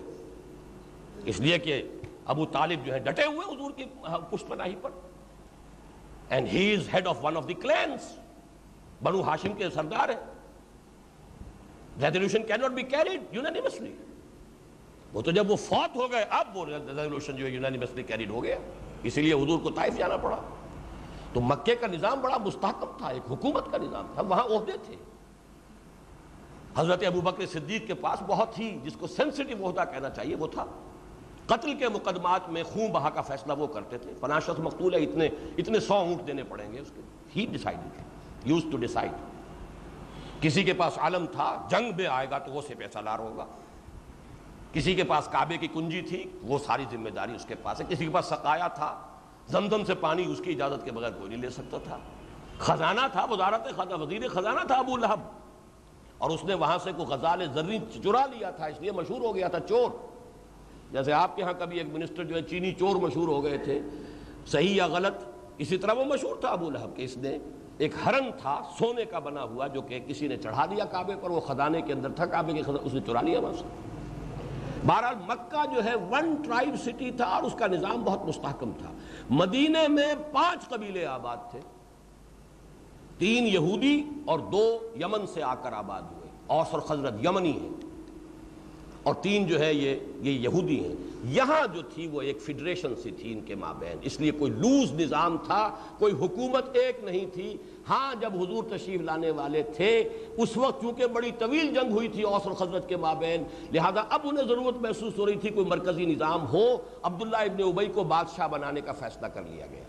وہ تو حضور تشریف لے آئے اور اس کی وہ بادشاہی کے خواب جو ہے وہ بکھر کر رہ گئے، اسی لیے منافق اعظم وہی بن گیا پھر عبداللہ ابن ابئی خزرت کا سردار تھا۔ یہ ہے ایک پانچ قبیلوں کا شہر، اور اس میں ایک عجیب بات طے تھی۔ اوسی اور خزرجی کے مابین ایک اور تین کی نسبت تھی۔ اگر اوسی خزرجی کو قتل کر دے گا تو تین گنا اسے دینا پڑے گا خون بہا اور اگر خزرجی اوسی کو قتل کر دے گا تو اس کا تیسرا حصہ جو ہے وہ کفایت کر جائے گا۔ اب آپ سوچئے کہ اوسی نوجوان کا خون کھولتا ہوگا کہ میرا خون اس خزرجی کی خون سے تین گنا کم ہے؟ اس کی قیمت میرے اس کی جان کی قیمت میری جان کی قیمت سے تین گنا زیادہ ہے۔ لیکن اگر رہنا ہے تو ماننا پڑے گا۔ چھوٹا قبیلہ ہے، کمزور قبیلہ ہے۔ حضور نے بھی جب بنائے تھے بارہ نقیب، تو تین اوس میں سے تھے، نو خزرج میں سے تھے۔ جو بھی یعنی اس وقت کی جو جو آبجیکٹو کنڈیشنز تھیں، ان کا پورا پورا لحاظ محمد الرسول اللہ صلی اللہ علیہ وسلم نے رکھا ہے۔ تین ان میں سے، بارہ نقبہ میں سے تین تھے، اوس میں سے اور نو خزرج میں سے تھے۔ ایک اور تین کی نسبت قائم ہے۔ بہرحال یہ تھا ارتقاء کا اگلا مرحلہ اور اس سے اگلا مرحلہ حضور کے زمانے تک جو پورا ہو چکا تھا، وہ امپیریلزم، ملوکیت، بادشاہ، محل سٹینڈنگ آرمیز جزیرہ نمائے عرب اس سے بچا ہوا تھا، لیکن عرب کے اوپر تاج اگر سمجھئے چوڑا سا تاج اگر تھا، تو ان میں دونوں یہ امپیریلسٹ پاورز موجود تھیں، دو سپر پاورز موجود تھیں، ایک روم اور ایک ایران۔ سلطنت کسرا، سلطنت روما۔ گویا کہ اب ایک نظام کی شکل بن چکی تھی۔ اس دور میں اب نوٹ کیجیے میرا جملہ، ایک ایک لفظ سمجھ لیجیے۔ اس دور میں انسان کی سب سے بڑی، سب سے پہلی، سب سے اہم ضرورت ایک نظام عدل اجتماعی ہے۔ سسٹم آف سوشل جسٹس ورنہ زیادتی ہوگی، ظلم ہوگا۔ کوئی قوم دوسری قوم کو دبا لے گی، کوئی حلقہ دوسرے حلقے کو دبا لے گا، کوئی طبقہ دوسرے طبقے پر سوار ہو جائے گا۔ کوئی بیٹھے گا، محل سجا کر اور عیش کرے گا اور کوئی جو ہے جا کر محنت کرے گا اور وہ خون پسینہ کر کے جو ہے گندم اگائے گا۔ اس کے بچے کو پھر بھی شاید فاقے آ جائیں سال کے دوران اور عیش کرے گا وہ کہ جو اپنے محل کے اندر بیٹھا ہوا ہے۔ نظام ٹیڑھا ہوا اور ساری مشین ٹیڑھی ہو جائے گی، سارا تمدن فاسد ہو جائے گا۔ اس دور میں انسان کی پہلی ضرورت، اشد ضرورت، اولین ضرورت سسٹم آف سوشل جسٹس یہ ہے وہ نقطہ جس کو لوگ نہیں سمجھ پاتے، خاص طور پہ مذہبی لوگوں کی تو سمجھ ہی میں نہیں آتا۔ ان کے نزدیک جیسے میں نے کل تقریر کی تھی، جیسے ہمارا سارا مذہبی جذبہ ابھرتا ہے تو وہ اور نماز کے اندر اور روزے کے اندر۔ علم کی اہمیت ہے ہی نہیں لوگوں کے سامنے۔ یا پھر یہ کہ علم کو تقسیم کر کے رکھ دیا گیا، یہ سیکولر نالج ہے اور یہ مذہبی نالج ہے۔ وہ علم کی توحید ختم ہو چکی ہے۔ سنویت علم ہے ہمارے۔ اس پر تو خیر کل میں تقریر کر چکا ہوں۔ اسی طریقے سے سمجھ لیجیے کہ باقی مذہبی تصورات میں عبادات ہیں، یہ ہیں یا اخلاقیات ہیں، یہ ہے نظام عدل اجتماعی کی کوئی اہمیت سرے سے مذہبی لوگوں کے سامنے نہیں۔ جبکہ آج کے دور کی جس دور کے فاتح ہیں محمد الرسول اللہ، نوٹ کر لیجیے فاتح سے مراد عربی زبان میں افتتاح کرنے والا۔ سورہ فاتحہ قرآن کی دی اوپننگ سورہ آف دی قرآن، افتتاحی سورت قرآن کی سورہ فاتحہ۔ تو جس فتح یفتہ کھولنا، افتتاح کرنا۔ اس دور کا افتتاح محمد الرسول اللہ نے کیا ہے، جبکہ نظام اجتماعی جو ہے، اس درجے مسلط ہو چکا ہے لوگوں پر کہ افراد کی حیثیت جو ہے، وہ بالکل تقریباً بے معنی ہو کر رہ گئی۔ جس کی سادہ سی مثال میں آپ کو یہ دے دوں، آپ کا بچہ، آپ کا بیٹا ہے۔ آپ چاہتے ہیں اسے ٹھیک اسلامی تعلیم و تربیت دینا۔ آپ غلط کاموں سے بچانا کیسے بچائیں گے؟ ان اسکولوں میں بھیجیں گے؟ انہی کالجوں میں بھیجیں گے۔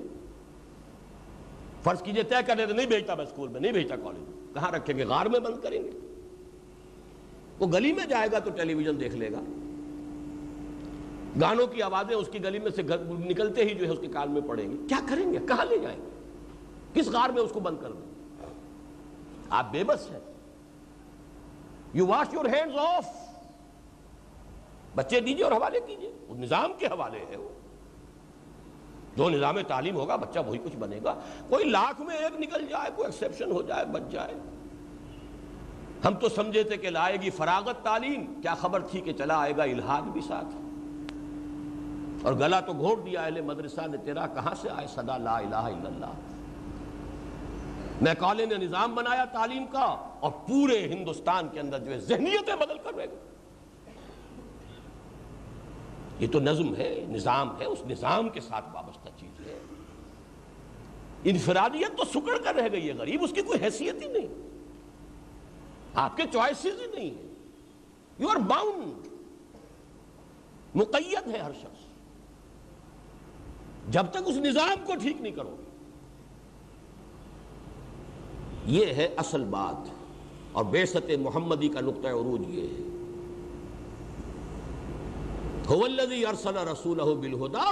الحق۔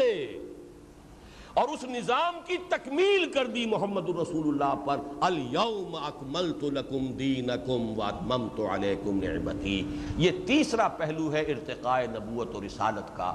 محمد الرسول اللہ کی رسالت میں آ کر جو بات کامل ہو گئی ہے، مکمل نظام عدل اجتماعی۔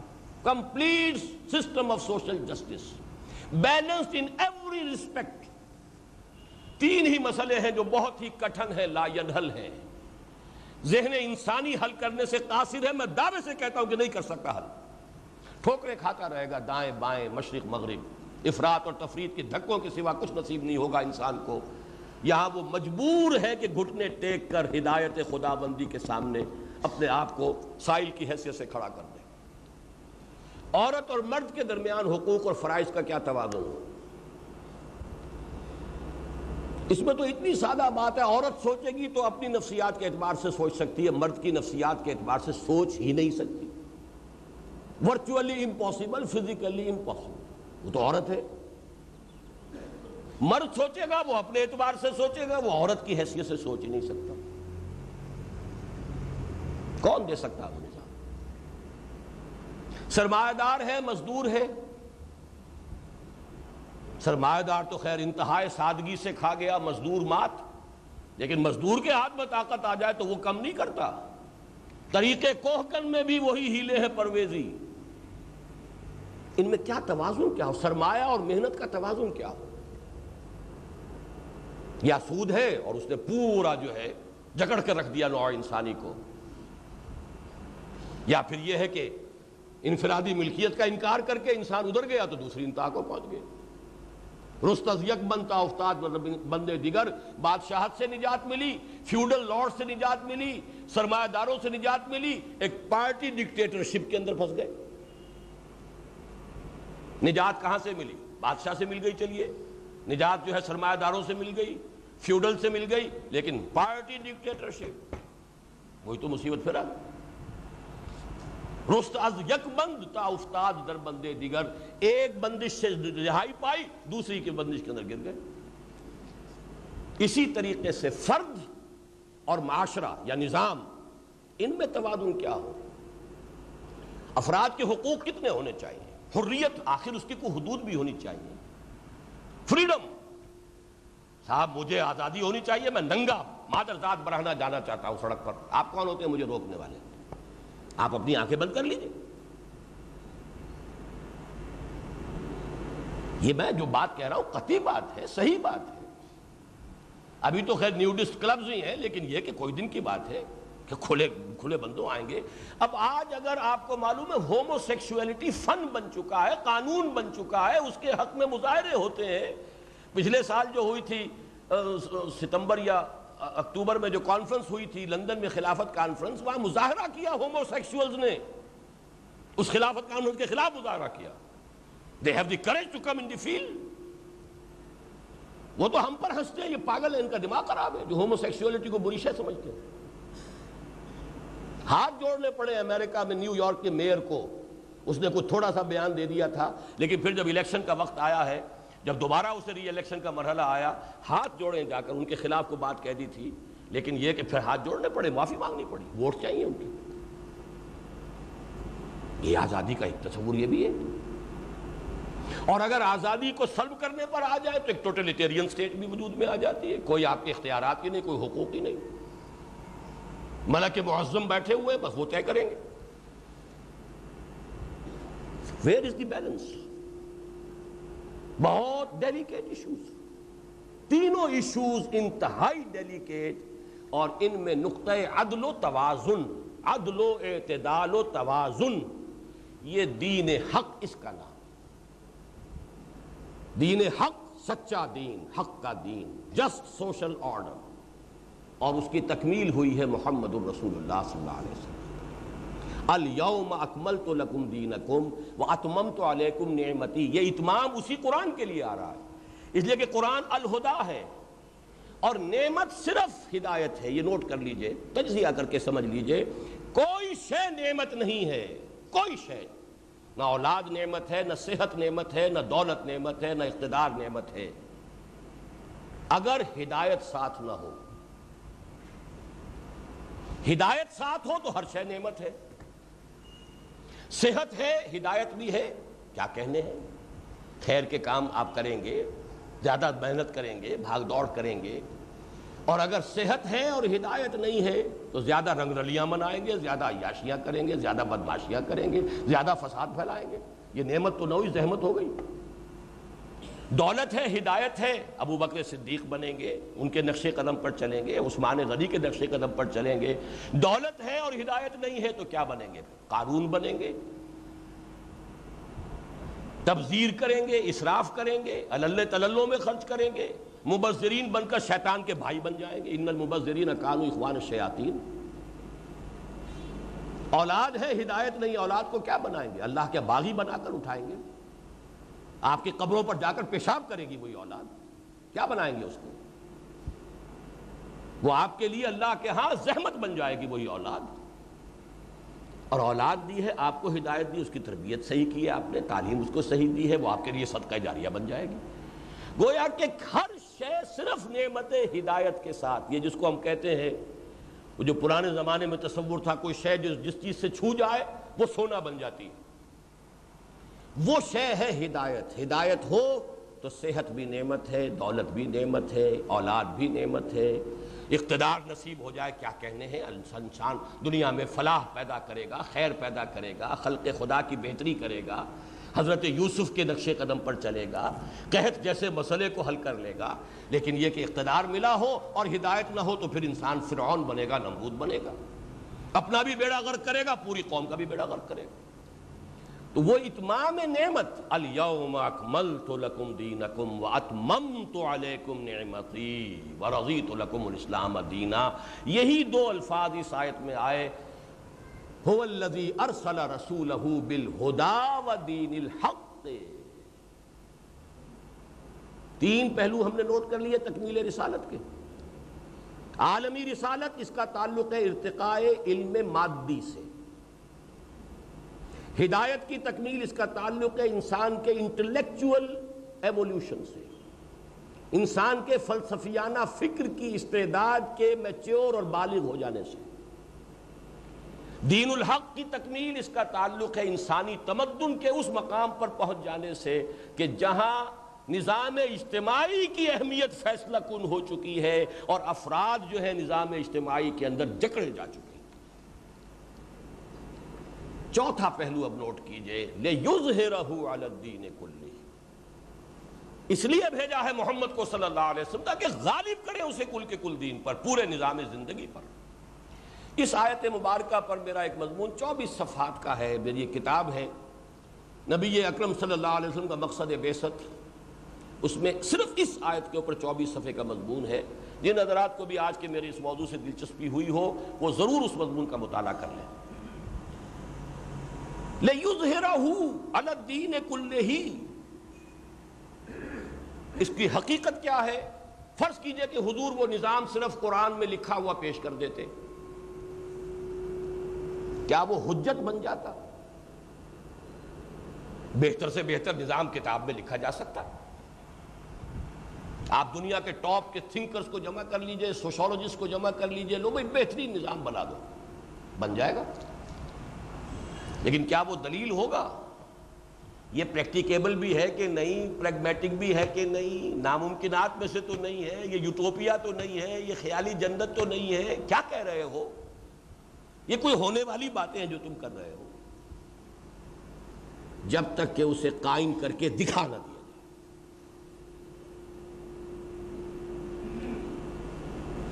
آپ کو معلوم ہے افلاطون نے کتاب لکھی تھی؟ ریپبلک اور کتاب کتنی زوردار ہوگی جو آج تک زندہ ہے۔ حضرت مسیح علیہ السلام سے تین سو چار سو قبل کی کتاب۔ ریپبلک ایک خاص نقشہ پیش کیا۔ آج تک دنیا میں وہ نقشہ کہیں قائم ہی نہیں ہوا، لہذا وہ اب ایک خواب ہے، یوٹوپیا ہے، خیالی جنت ہے، اس کے سوا کچھ نہیں۔ اگر بہترین نظام نظری طور پر ایک کتاب کی شکل میں دے بھی دیا جاتا آج بھی لوگ کہتے ہیں اجی کوئی دستور کوئی لکھا ہے، مرتب کیا ہے۔ فائدہ کیا اس کا؟ اصل سوال یہ ہے کہ the will to implement it is that present? کیا کلیکٹو لیول پر اس ملک میں، اس معاشرے میں وہ عزم موجود ہے؟ کیا افراد میں وہ عزم نظر آ رہا ہے کہ انہیں شریعت پر عمل کرنا ہے؟ بہرحال یہ مسئلہ میں نہیں چاہتا کہ کسی اور طرف زیادہ نکل جائے۔ تو یہاں اس موضوع سے متعلق اس کا پہلو کیا ہے؟ کہ جب تک، اور یہ نوٹ کر لیجیے اس میں، رسالت کا اصل مقصد اتمام حجت ہوتا ہے۔ سورہ نساء کی آیت بڑی اہم ہے رسول مبشرین و منذرین اللہ یکون للناس علی اللہ حجت بعد الرسل۔ رسولوں کو ہم نے مبشر اور نذیر بنا کر بھیجا تاکہ ان کے بعد لوگوں کے پاس کوئی حجت باقی نہ رہ جائے۔ اے اللہ، ہمیں پتہ نہیں تھا۔ اے اللہ، ہمیں کسی نے بتایا ہی نہیں۔ اے اللہ، تیرا پیغام ہم تک پہنچا ہی نہیں۔ تو حجت ہو گئی کہ نہیں؟ اللہ یقون اللہ حجت بعد الرسول رسولوں کے آنے کے بعد کوئی حجت باقی نہ رہے۔ اتمام ہو جائے حجت کا۔ یہ اتمام حجت دین حق کے ضمن میں نہیں ہو سکتا جب تک کہ اس کا نمونہ پیش نہ کر دیا لہذا محمد الرسول اللہ کی بیست کا مقصد قرار پایا لے الدین کلہی تاکہ اسے غالب کریں، قائم کریں، نافذ کریں، اسے چلتا ہوا دکھائیں۔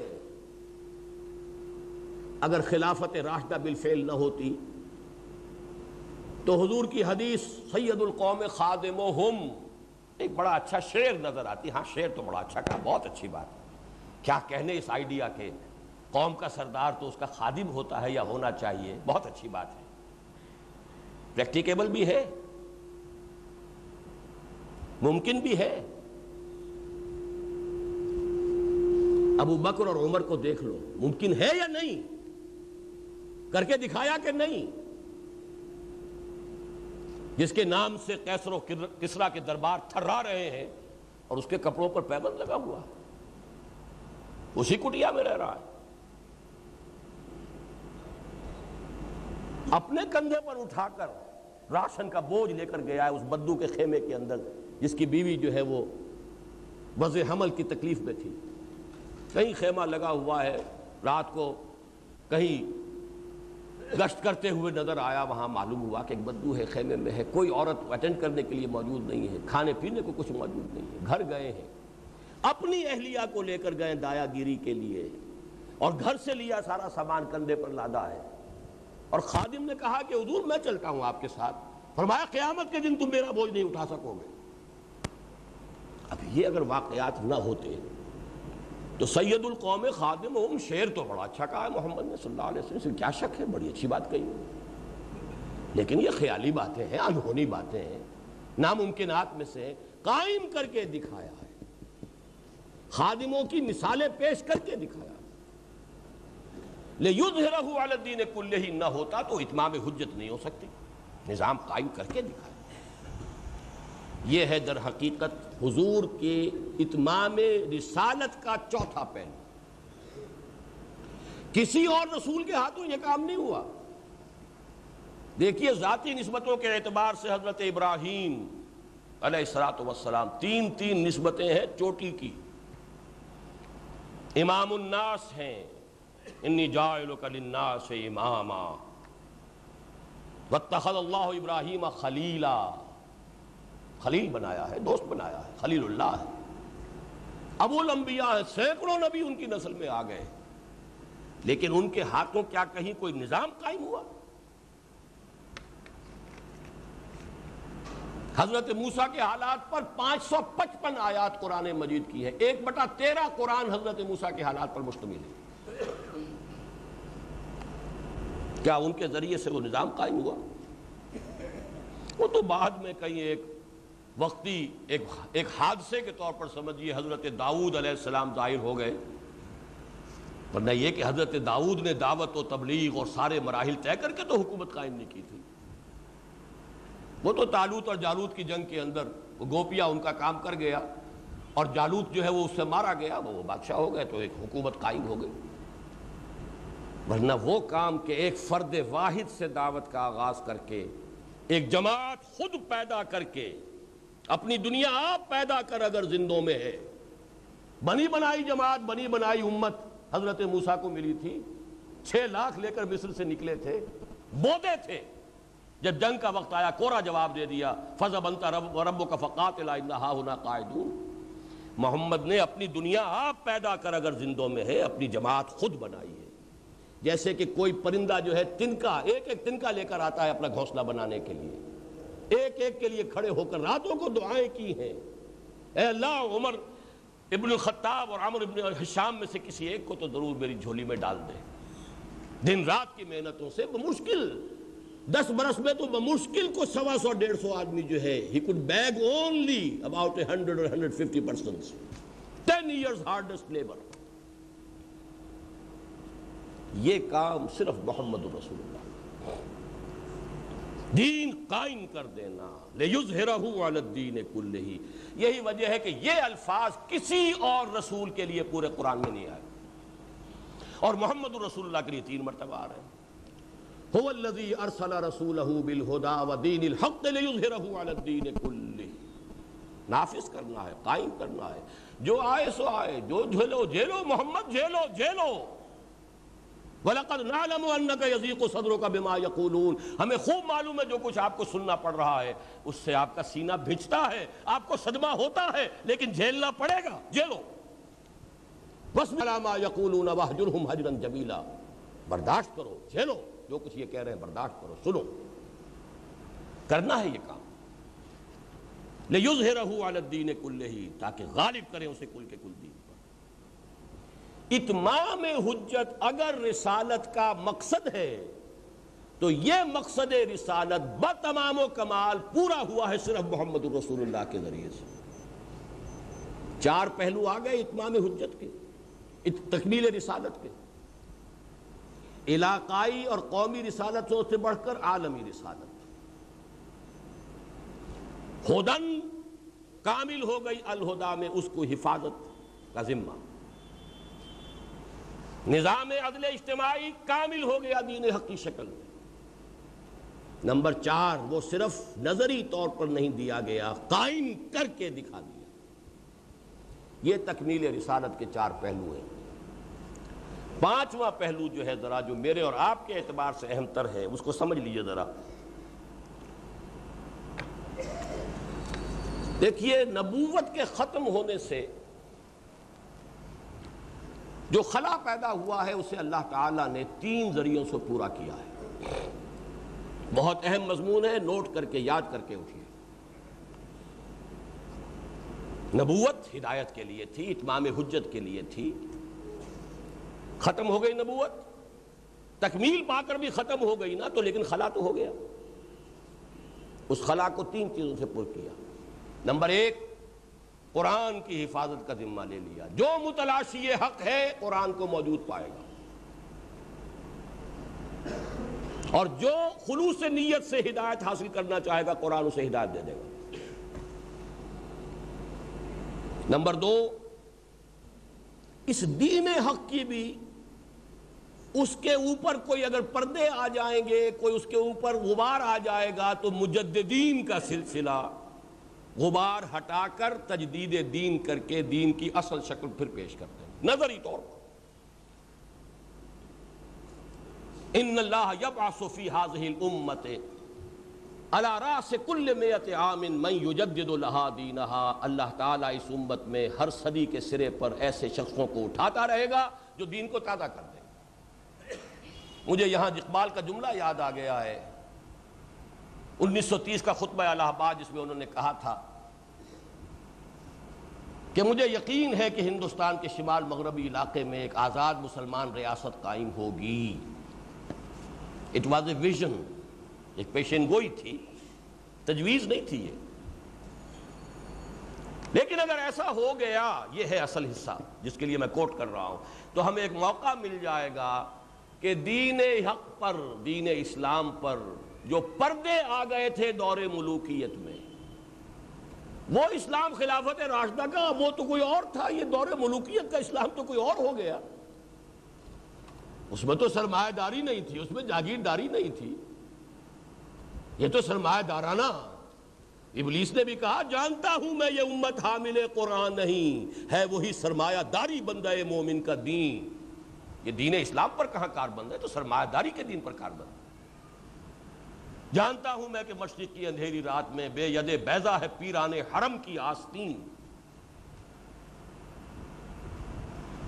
ہمیں موقع مل جائے گا ان پردوں کو ہٹا کر اصل اسلام کی ایک تصویر دنیا کے سامنے پیش کر سکتے یہ کار تجدید ہے۔ تجدید تازہ کر دینا۔ آئینے پر غبار آ گیا تھا، جھاڑ دیا آپ نے۔ آئینے کے غبار کے سامنے آپ کھڑے تو آپ نظر نہیں آ رہے۔ جھاڑ دیا پھر آئینہ۔ آئینہ تو ہے، قرآن ہے۔ دین حق وہ مکمل ہو گیا محمد رسول اللہ پر۔ لیکن اس کے اوپر گرد و غبار آتے ہیں۔ کبھی یونانی منطق کا، یونانی فلسفے کا آ گیا۔ کبھی نوفلاتونی قسم کے نظریات اور تصوف کا آ گیا۔ کبھی ہندو یوگیوں کے کچھ اثرات آ گئے، کچھ اور آ گیا۔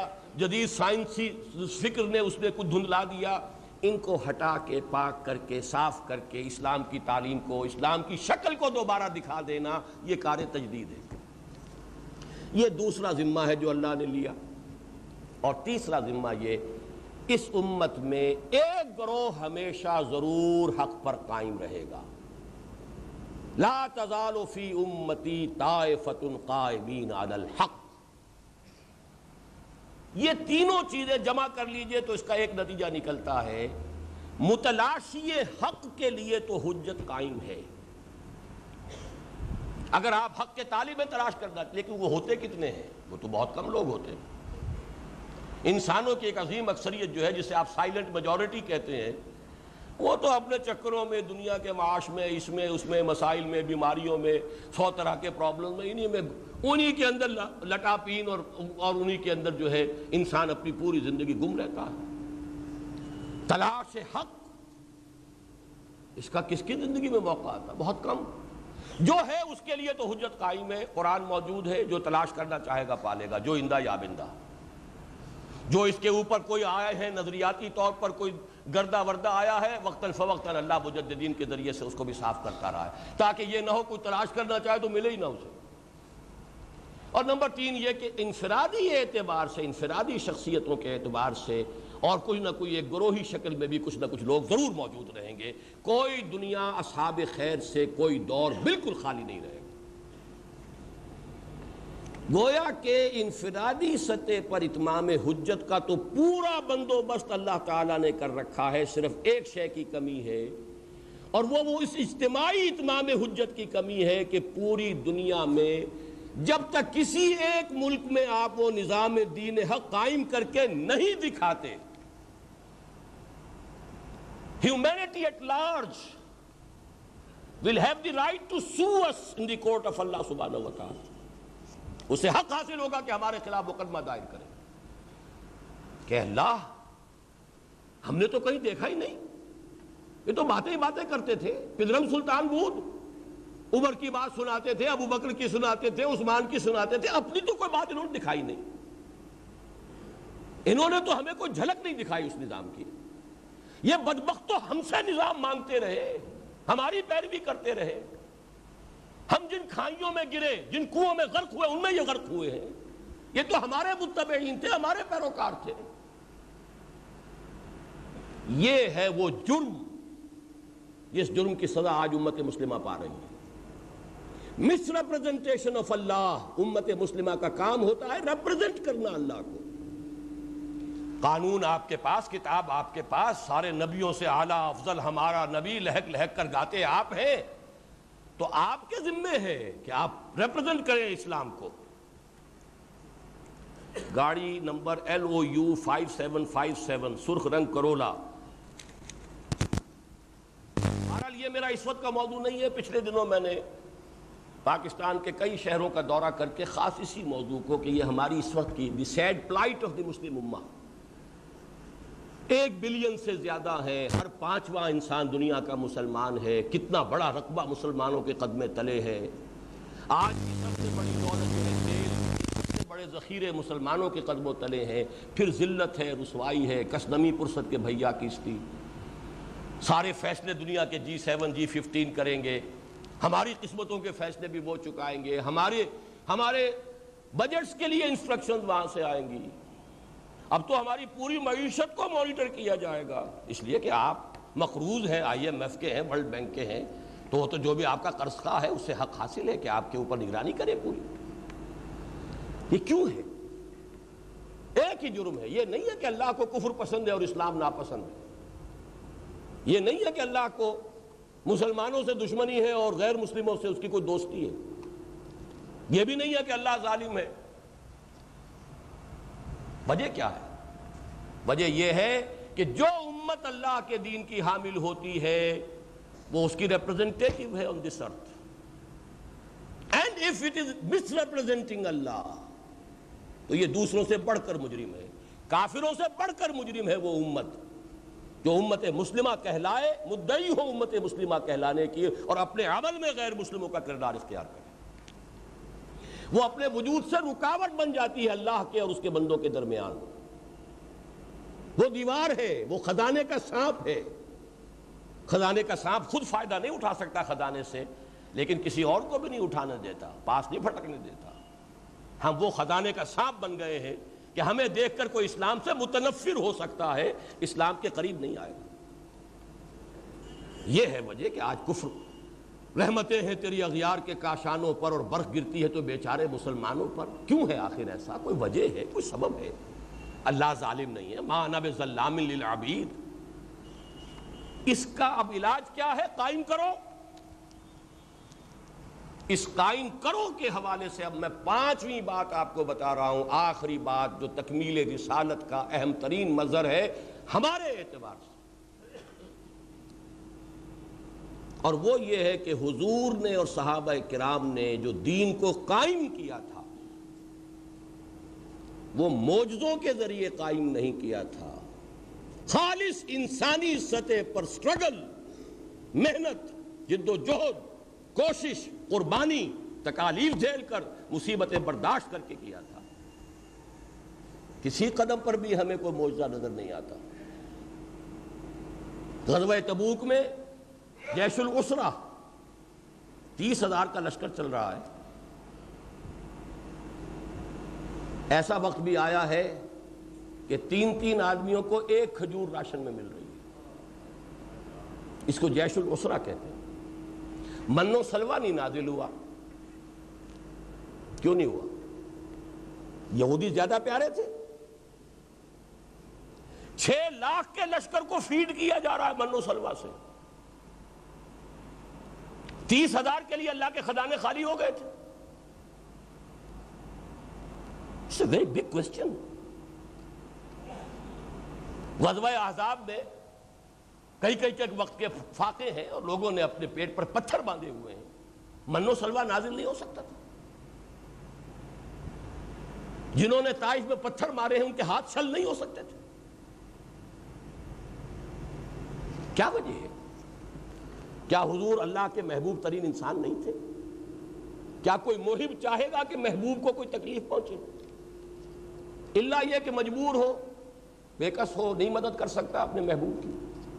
تو اللہ تو بےکس بھی نہیں، لاچار بھی نہیں۔ تو قادر و عادل ہے مگر تیرے جہاں میں ہے۔ تلخ بہت بند ہے، مزدور کے اوقات۔ اللہ قادر ہے، اللہ جو ہے محبت کرتا ہے اپنے رسول سے۔ وہ حبیب اللہ ہے۔ پھر پتھر پڑ رہے۔ چیخیں نکل گئی ہیں محمد الرسول اللہ کی۔ میں یہ لفظ جان بوجھ کر بول رہا ہوں، چیخیں نکل گئی اللہم الیک اشکو ذوف قلتی وقلت قوتی وقلت حیلتی وحوانی علی الناس۔ الہ من تکلونی الہ بعیدی یتجہمونی اور الہ عدو ملکت امری۔ اے اللہ، کہاں جاؤں؟ تیری جناب میں فریاد لے کر آیا ہوں، اپنی قوت کی کمی کا، اپنے وسائل کی کمی کا۔ مجھے کس کے حوالے کر دیا ہے؟ جو مجھ پر غالب آ گئے ہیں۔ کیا مجھے دشمن کے حوالے کر دیا کہ جو چاہے میرے ساتھ کر گزرے؟ کیا یہ چیخیں نہیں ہیں؟ علامن تکیلو نہیں کس کے حوالے کر دیا مجھے؟ ملک تعمری دشمن کے حوالے میرا معاملہ کر دیا۔ ہاں پھر ایک نسبت عبدیت غالب آتی ہے۔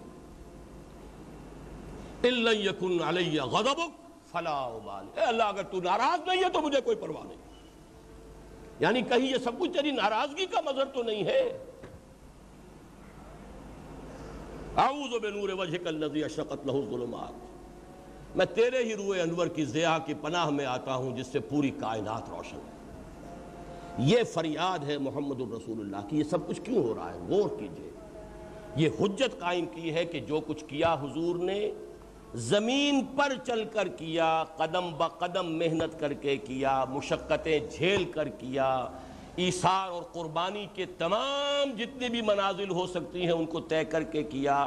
حضور مستثنا نہیں، آپ کے قریب ترین صحابہ مستثنا نہیں۔ تو آپ کیسے مستثنا ہونے کے مستحق ہو جائیں گے؟ لیکن حجت قائم ہے۔ اگر تو یہ ہوتے موجزے تو ہم کہتے تھے یہ تو موجزے ہو گئے، حضور نے کر دیا، ہم کون ہوتے؟ ہم کیسے کریں؟ تو قدم قدم پہ موجزے آ گئے، منو سلوا نازل ہو گیا۔ بلکہ منو سلوا جن پر نازل ہوا تھا، ان کے تو مزاج بگڑ گئے۔ اسی وجہ سے جیسے لاڈ پیار میں بگڑی ہوئی اولاد جو ہے، جو خراب ہوتی ہے، وہ تو اسی طرح کا مظہر سامنے آ گیا۔ جب آیا وقت کے لڑو اللہ کی راہ میں، فضا بنتا ہوا ربوں کا فاقات اللہ تمہاری چھڑی تمہارے پاس موجود ہے موسا لو اپنا عصا اور جاؤ اور لڑو۔ یہ عصا سمندر کو پھاڑ سکتا ہے، یہ عصا جو ہے ایک چٹان میں سے بارہ چشمے نمودار کروا سکتا ہے، تو ان کو کیوں نہیں مار سکتا؟ انا ہا ہونا قائدون ہم تو یہاں بیٹھے ہیں، جاؤ تم اور تمہارا عصا اور تمہارا رب، جنگ کرو۔ وہاں مسئلہ یہ تھا، نہیں، قدم بقدم چل کر۔ ایبسولیوٹلی ہیومن لیول پر ایفرٹ ہوئی ہے۔ اس سے اس کی نفی نہ ہو جائے معاذ اللہ۔ مدد آئی ہے اور مدد اب بھی آئے گی۔ مدد کے دروازے تو بند نہیں۔ بلا ينصرن اللہ من ينصرہ لیکن کوالیفائی کریں مدد کے لیے تب مدد آتی ہے۔ جو کچھ اپنے پاس ہے وہ نکال کر رکھ دیں، تب دعا مانگیں اور مدد آئے گی۔ جو کچھ اپنے پاس ہے وہ تو اپنا، اپنے بیوی بچوں کا، اپنے اولاد کا، اپنا اس کا، اپنا اس کا، اپنا وقت سارا، اپنے اپنے دھندوں کا، اپنے کاروبار کا۔ اللہ سے صرف دعا۔ وہ دعا منہ پر دے کر ماری جائے گی اور ماری جاتی رہی ہے۔ کتنے دنوں تک دعا مانگی گئی تھی؟ دعائے قنوت نازلہ۔ سکوت ڈھاکہ ہو گیا، قنوت نازلہ سے کچھ نہیں ہوا۔ نہیں ہوگا، کبھی نہیں ہوگا۔ ہاں پندرہ برس کی محنت کو لا کے میدان میں ڈال دیا تین سو تیرہ کو۔ اب دعا کی ہے، اللہ میری پندرہ برس کی کمائی ہے۔ تب مدد آتی ہے۔ چمن کے مالی اگر بنا لے موافق اپنا شعار۔ اب بھی چمن میں آ سکتی ہے، پلٹ کر چمن سے روٹھی بہار اب بھی۔ اور فضائے بدر پیدا کر، فرشتے تیری نصرت کو اتر سکتے ہیں، گردوں سے قطار اندر قطار اب بھی۔ لیکن فضائے بدر پیدا کرنی ہے، اس کے لیے وہ لوگ چاہیے، وہ عزم چاہیے، وہ ارادہ چاہیے، وہ حوصلہ چاہیے، وہ ولولہ چاہیے۔ وہ ان صلاتی و نسخی و محیا و مماتی اللہ رب العالمین کا فیصلہ چاہیے۔ ایک امیر کے ساتھ بیعت کر کے بنیاد مرسوس کرنے کی ہمت چاہیے۔ بنیاد مرسوس بننے کی ہمت چاہیے یہ مراحل طے ہوں گے تو مدد بھی آئے گی۔ اللہ لازمن مدد کرے گا ان کی جو اس کی مدد کرتے ہیں۔ ان تنصر اللہ ینصرکم اگر تم اللہ کی مدد کرو گے تو اللہ تمہاری مدد کرے گا۔ تم اللہ کے باغیوں کے ساتھ پینگے بڑھاؤ۔ اور اللہ تمہاری مدد کرتا رہے تو تم سے بڑا بے وقوف اور احمق اور کون ہوگا؟ اللہ کی مدد کی توقع رکھنا۔ وہ مدد تو نہ آئی، نہ عربوں کو ملی سن سڑسٹھ میں، نہ ہمیں ملی سن اکہتر میں۔ مدد تو نہیں آئے گی پاکستان بنایا اللہ کے نام پر، دین کے نام پر، اور دھندے سارے کے سارے کافرانہ جاری رکھے آج تک جاری ہیں۔ اللہ سے اب قنوت نازلہ مانگ رہے ہیں۔ آیت کریمہ کا ختم ہو رہا، دعا ہو رہا۔ یہ پرورشن آف ریلیجن ہے، دین کا حلیہ بگاڑا گیا ان چیزوں کے ذریعے سے۔ بہرحال ختم نبوت کا ایک مفہوم، لا نبی عبادی آپ کے بعد جس نے دعویٰ نبوت کا کیا، وہ دائرہ اسلام سے خارج، جس نے تصدیق کی، دائرہ اسلام سے خارج۔ یہ اس کا قانونی پہلو ہے۔ انقطاع نبوت، انقطاع وہی کھڑکی بند۔ لیکن ختم نبوت کا اصل مفہوم، جس میں فضیلت محمدی کا پہلو بھی ہے اور جس میں ختم نبوت پر وارث شدہ جو بھی عقلی اشکالات ہیں، ان کا حل ہے۔ وہ ہے تکمیل نبوت و رسالت۔ اس کے پانچ مظہر عالمی رسالت ہے محمد الرسول اللہ کی۔ اس کا تعلق ہے انسان کے مادی علوم اور ٹیکنالوجی کے ارتقاء کے ساتھ۔ الہدا، ہدایت کاملہ قرآن میں اور اس کی حفاظت کا ذمہ۔ دین حق، تمدن انسانی کے تمام پیچیدہ مسائل کا متوازن، معتدل حل دین حق۔ اس کی تکمیل ہو گئی محمد الرسول اللہ پر۔ نمبر چار، اس کو عملاً قائم کر کے اس کی مثال دکھا دی محمد الرسول اللہ۔ جس کو آج کی بیسویں صدی میں بھی لوگوں نے تسلیم کیا ہے۔ دو دشمنوں کی میں صرف آپ کو گواہی دے کر بات ختم کر دوں گا۔ انیس سو بیس کی گواہی ہے۔ ایم این رائے، اس وقت کی یوں سمجھئے کہ جو کمیونسٹ انٹرنیشنل کا بہت ٹاپ کا لیڈر لاہور میں تقریر کی تھی بریڈ لاہور میں the historical role of Islam اب بھی یہ ہندوستان میں کتاب چھپتی ہے، موجود ہے۔ اس نے کہا، تاریخ انسانی کا عظیم ترین انقلابی رہنما محمد تھے صلی اللہ علیہ وسلم۔ کر کے دکھایا ہو یہ صرف دوسرے فاتحین کی طرح کا ایک سیلاب نہیں تھا فتح کا، ایک نئی تہذیب، نیا تمدن، نیا نظام دنیا کو دیا ہے محمد۔ نے مصطفیٰ اندر ہرا خلوت گزید قوم و آئین و حکومت آفریت انیس سو اسی میں کتاب چھپی ہے، the Michael, the hundred Michael Hart. تاریخ انسانی کے عظیم ترین انسان محمد، اور کیوں؟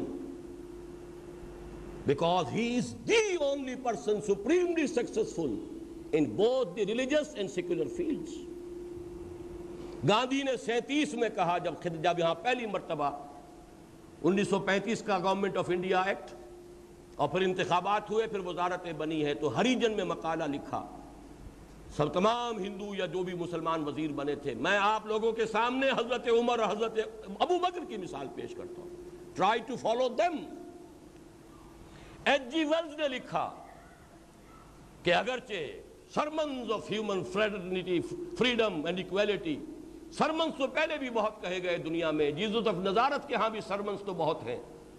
لیکن یہ ماننا پڑتا ہے کہ تاریخ انسانی میں پہلی مرتبہ ان اصولوں پر ایک معاشرہ بالفعل قائم کیا محمد نے صلی اللہ علیہ وسلم۔ بیسویں صدی کی چار گواہی آپ کو دے دی تو جادو وہ جو سر چڑھ کر بولے، الفضل و ما شہدت بہل آدھا یہ دشمنوں کی گواہیاں ہیں۔ اپنوں نے تو حمد اور بدہ کرنی ہی کرنی ہے۔ میں نے تو دشمنوں کی گواہیاں آپ کو سنائی۔ یہ ہے کہ قائم کر کے اگر نہ دکھایا ہوتا تو جیسا کہ میں نے عرض کیا تھا، شاعری اچھی نظر آتی، بہت اچھی بات تھی۔ بہت عمدہ، کیا کہنے، بہت اچھے اشعار کہے ہیں۔ قابل عمل تو نہیں یہ بات۔ یہ ہو سکتا ہے بھلا۔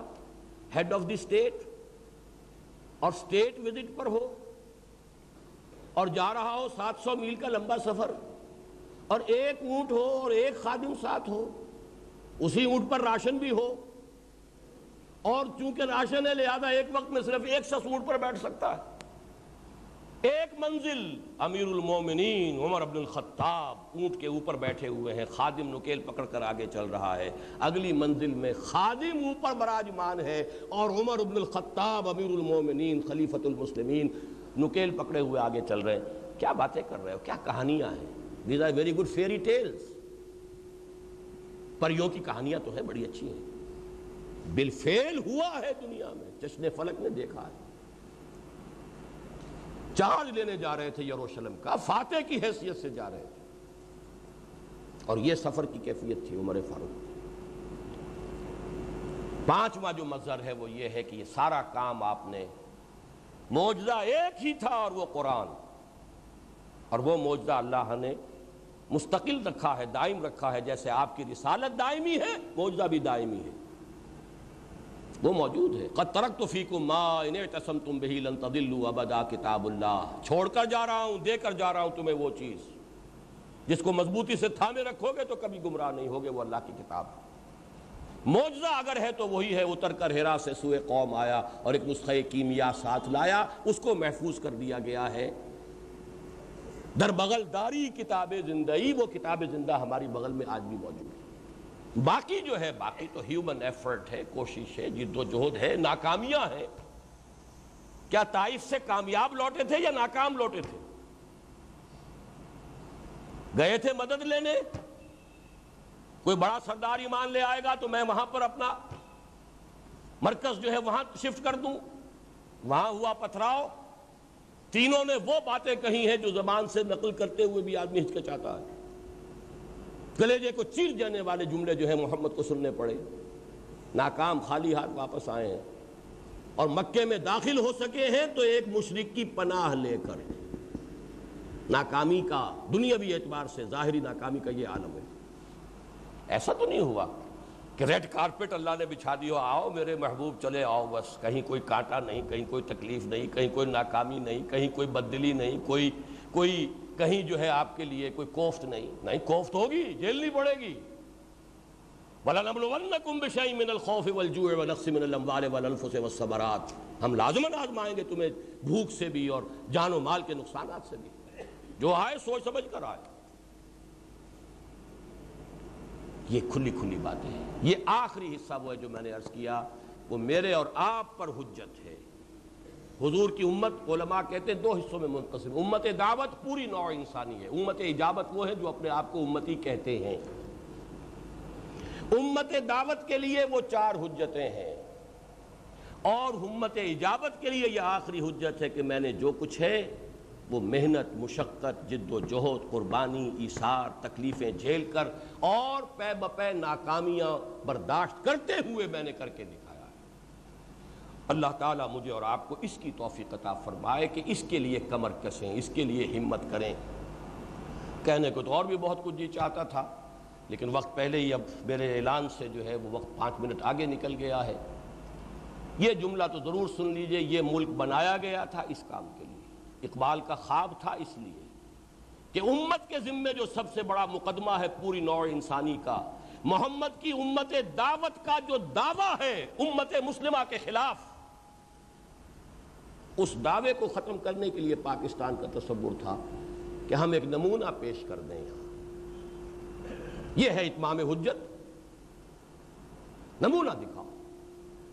یہی قائد اعظم نے کہا تھا، ہمیں پاکستان اس لیے چاہیے کہ اسلام کے اصول حریت و اخوت و مساوات کا عہد حاضر میں ایک نمونہ دنیا کے سامنے پیش کیا۔ وہاں سے ہم نے انحراف کیا، اس کی صدا پہلے بھی ملی، آئندہ بھی، اس سے بڑھ کر صدا کے لیے تیار رہیے۔ اللہ یہ کہ کمر ہمت کسی جائے۔ اور وہی طریق نبوی پر، منہج انقلاب نبوی پر جد و جہد کا عزم راسخ کیا جائے۔ اس کے لیے کمر کسی جائے۔ اللہ مجھے اور آپ کو اس کی توفیق عطا فرمائے۔ اقول و قولی حاضہ وصطفر اللہ علی ولکم ولسائر المسلمین والمسلمات۔